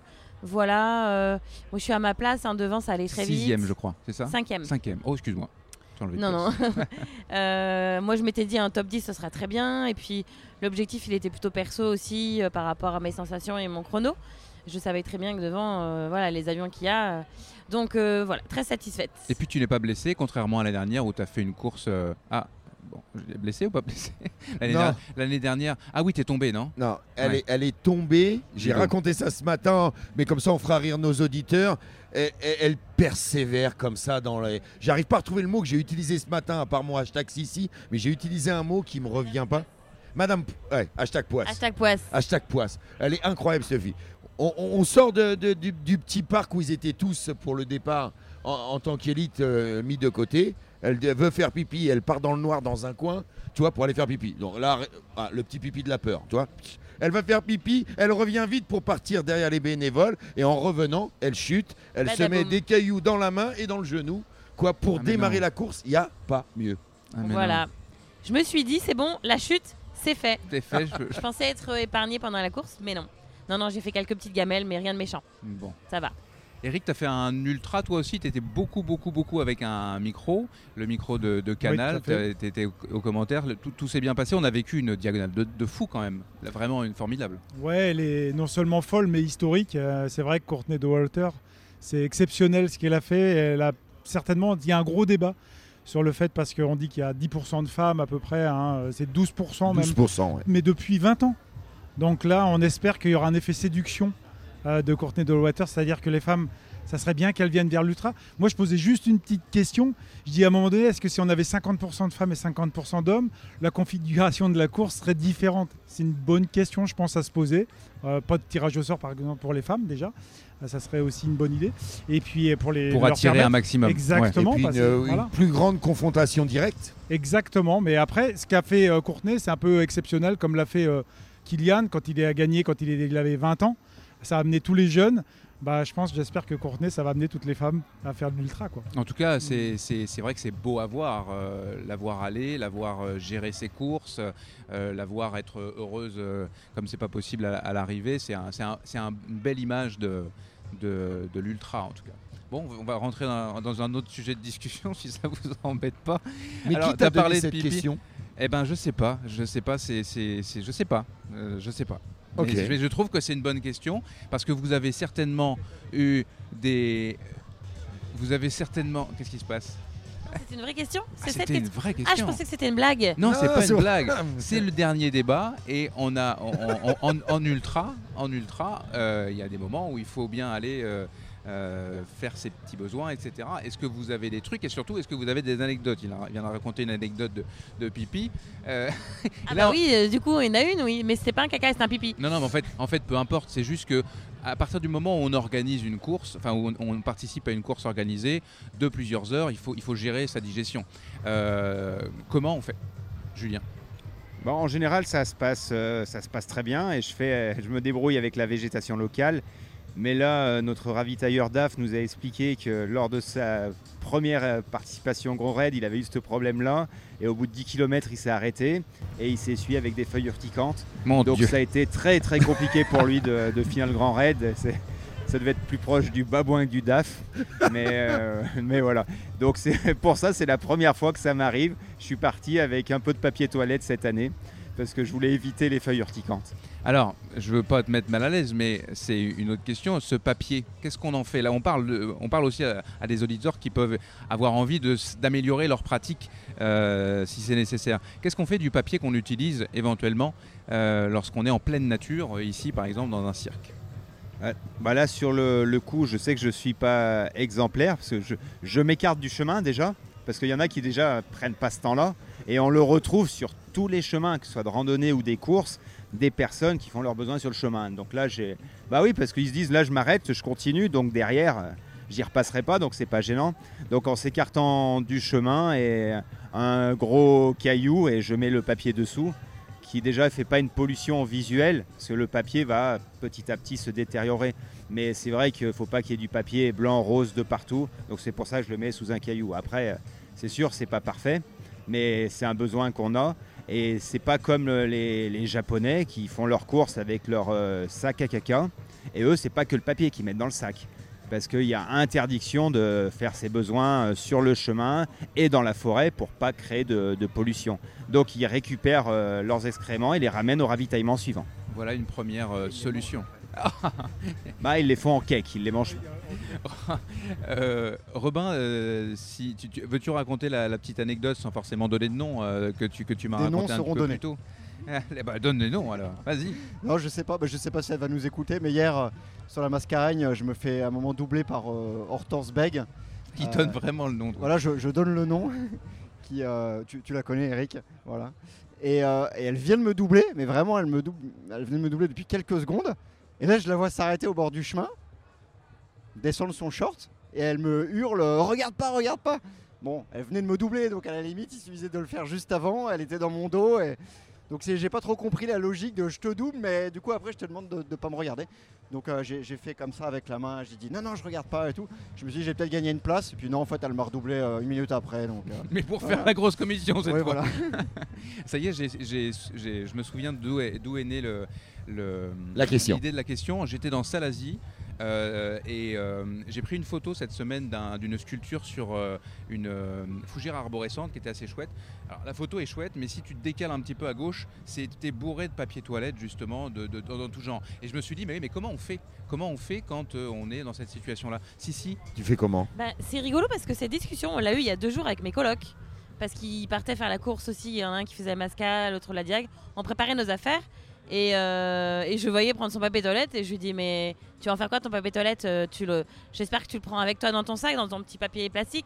Oh bah non, je le mets dans la nature. Moi ça m'a choquée. Mais ouais, toi tu fais comment alors ? Eh ben ça va peut-être vous choquer, mais moi j'utilise rien du tout. Moi je fais des perfects. Je peux pas croire que ça arrive à chaque fois. Voilà. Et voilà, je remonte le short et c'est fini, on n'en parle plus. Tu sais que cette section-là, je vais être obligé de la prendre puis de l'isoler. Hein. C'est très bien sur les réseaux sociaux. Non, après oui, tu prends des feuilles, un peu d'herbe, une touffe d'herbe. Voilà, on est sur une course. De toute façon, on est sale. Après un ultra, on n'est pas propre. Hein, donc tu passes à la douche après, puis voilà. Mais non, moi le papier toilette jamais dans la nature. Après, il y a une forme d'acceptation en fait qu'il faut avoir. On peut parler à des gens qui sont préoccupés en fait par ça. Il y a une forme Il faut accepter le fait que. Ah, tu m'entends pas. Il faut accepter le fait que on va puer, on va peut-être être un peu dégueu. Oui, c'est ça. Mais on est tous dans le même cas quoi. Mm. Donc ça choque personne.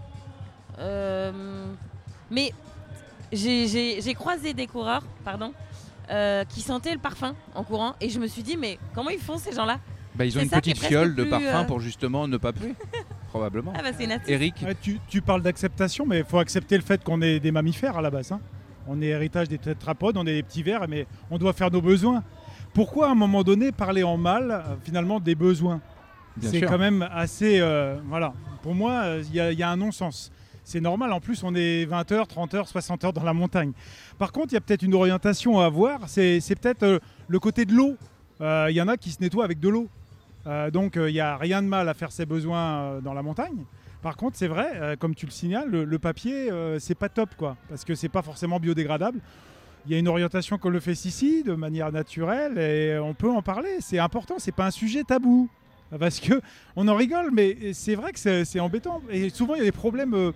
intestinaux ou d'estomac dans la course. C'est très très souvent en plus. Bien sûr, ça fait partie, c'est 50% d'abandon des problèmes intestinaux. Et on abandonne souvent pas tout de suite. Exactement. Donc on a été malade. Voilà, faut en parler, c'est des sujets de discussion. Après, il y a parfois des toilettes quand même hein, sur les courses. Bien sûr. Il y a des installations faites, là j'en ai vu sur la Diag, sur certains ravitaillements, c'est quand même bien fait. Quoi. Si on peut attendre... parce que des fois, quand ça vient, il faut y aller tout de suite. Mais il y a quand même pas mal d'endroits où on peut aller dans un vrai toilette. Et puis on a quand même pas mal d'organisateurs sur les courses quand tu viens récupérer ton dossard et qui te donnent avec, dans ta dotation dossard, des sachets exprès pour pouvoir mettre les papiers. Est-ce que c'est quelque chose qui, vous les coureurs, vous choquerait de partir avec votre sac à caca, comme on dit pour les chiens et puis est-ce que, Julien ?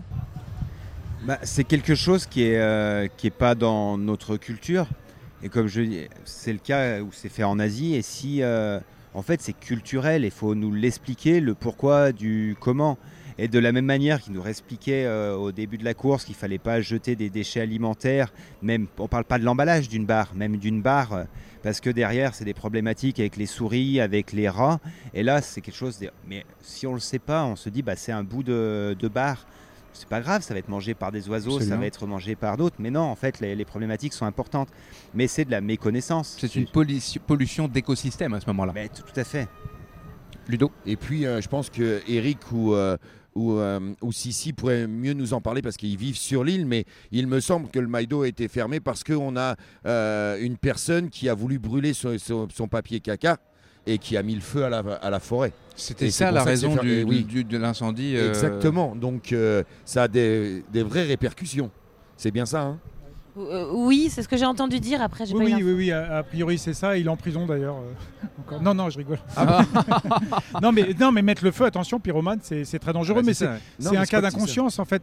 Le fait de vouloir bien faire, c'est une bonne intention, mais quelque part, il a mis le feu. Et Ludovic, il le souligne, et c'est très très important ce qu'il dit. C'est-à-dire qu'il faut qu'on trouve à un moment donné. Il y avait longtemps que tu m'avais pas appelé Ludovic.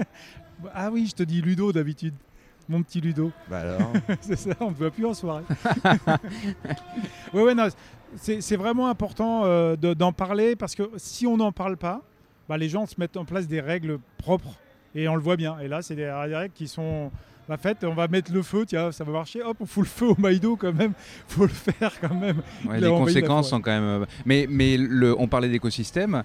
Je reviens, je pense, sur Élisée Boyer aussi qui me disait que quand on fait nos besoins, si on a mangé des trucs pas top, ça peut aussi s'infiltrer dans la terre et polluer la terre. On va loin un petit peu, mais ça n'empêche que à partir du moment où on laisse quelque chose de nous dans un environnement qui par ailleurs le tiers de l'île est classé au patrimoine de l'UNESCO, donc on est censé être absolument... Oui, Eric ? Ouais, non, je veux réagir parce que c'est super intéressant ce que tu dis et c'est super important. Il y a eu des chercheurs qui ont travaillé sur les graines qu'on amenait sur nos chaussures. Par exemple, les gens qui viennent de métropole... On en a parlé juste avant avec les bâtons et les chaussures. Mais on peut aussi parler de la même chose, les gens qui vont faire leurs besoins. Voilà. Qu'est-ce qu'ils ont mangé ? Parce qu'il y a peut-être des produits polluants, il y a des choses, parce qu'on sait très bien, il y a eu des études, on en parlait juste à l'instant, les éléphants, avec Julien, en Afrique, qu'on avait perdu énormément d'oligo-éléments et qu'il y avait énormément d'éléments polluants maintenant dans notre alimentation. Mais si effectivement beaucoup de monde amène des éléments polluants dans la nature, il va y avoir un changement de biodiversité. Donc il faut quand même y réfléchir aussi. Et après, pas non plus... faire des grandes règles, mais... Robin, tu concluras. Non, c'est juste pour dire une bêtise, pour dire que Jim, participe encore plus au dérèglement de certains écosystèmes. C'est le moins qu'on puisse dire. Merci à tous les trois. C'était une question légère de fin d'émission. Merci notamment Eric d'être inséré dans le débat. On reparlera parce que le sujet sur la chaleur dont tu es un expert, je pense qu'il est vraiment important et je voudrais qu'on débatte. Donc on en redébattra. Puis je rappelle, parce que je suis pas sûr d'avoir fait une très belle présentation au début, que tu es un ancien athlète de très haut niveau. Il a remporté le premier marathon du Mont Blanc. Le premier marathon du Mont Blanc notamment. C'est lui qui a gravé l'histoire. C'était 1877. C'est ça. C'était encore en noir et blanc. Et coach d'athlètes de haut niveau, dont, si je ne crois pas dire de bêtises, notre ami Thomas Laure-Blanchet. Non mais je parlais de la bande. Ouais, pendant 8 ans, j'ai suivi Thomas. Ouais. Exact. Et il n'y avait pas David aussi que tu... David Hauss... j'ai suivi un petit peu. Et d'ailleurs, il faut qu'il soit encore un peu plus suivi. Ouais, mais bon, on a eu un sujet avec lui qui était bien intéressant tout à l'heure. Merci donc à tous les trois. Merci à toi. Également à NAC, partenaire officiel de la première saison de la Bande AD+, la marque de nutrition sportive spécialisée dans l'ultra-endurance. La grande nouvelle, si on peut annoncer des petites nouvelles pour eux, c'est la sortie de deux nouvelles saveurs des gaufres de Je vous bassine régulièrement. Et j'en profite pour... évidemment, vous donnez un petit code promo, le 15% avec le code promo NAC, pas NAC Bar, mais LBAD+, le plus, c'est le plus, et c'est sur le nacbar.com que vous allez pour faire votre commande.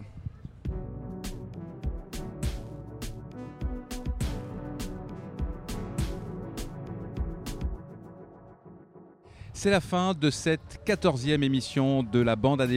J'ai beaucoup de monde à remercier aujourd'hui. Merci en tout premier lieu aux membres de la bande qui étaient là ici, Ludovic Collet et Robin Schmitt des Genoux en Gif. Merci messieurs, c'est toujours agréable de vous avoir à mes côtés. Merci à nos 12 invités exceptionnels par ordre alphabétique: Julien Chorier, Maud Combarieux, Sylvain Cusseau, Antoine Guillon, David Hauss, Margot Hoarau, Moisés Jiménez, Éric Lacroix, Beñat Marmissolle, Émilie Maroteaux, Anne-Lise Rousset-Séguret et Adrien Séguret. Merci à l'organisation du Grand Raid de nous avoir permis de venir réaliser cette émission, je devrais dire 16 émissions ici à La Réunion, et de vivre cette 30e édition démente. Merci tout particulièrement à Véronique Victoire pour son aide précieuse et à Stéphane André. Merci à Marine Fina, super bénévole sur le Grand Raid, qui a été mon assistant sur cette émission au stade de la Redoute, mon chrono. Un merci appuyé comme toujours aux partenaires officiels de la première saison de la bande AD+.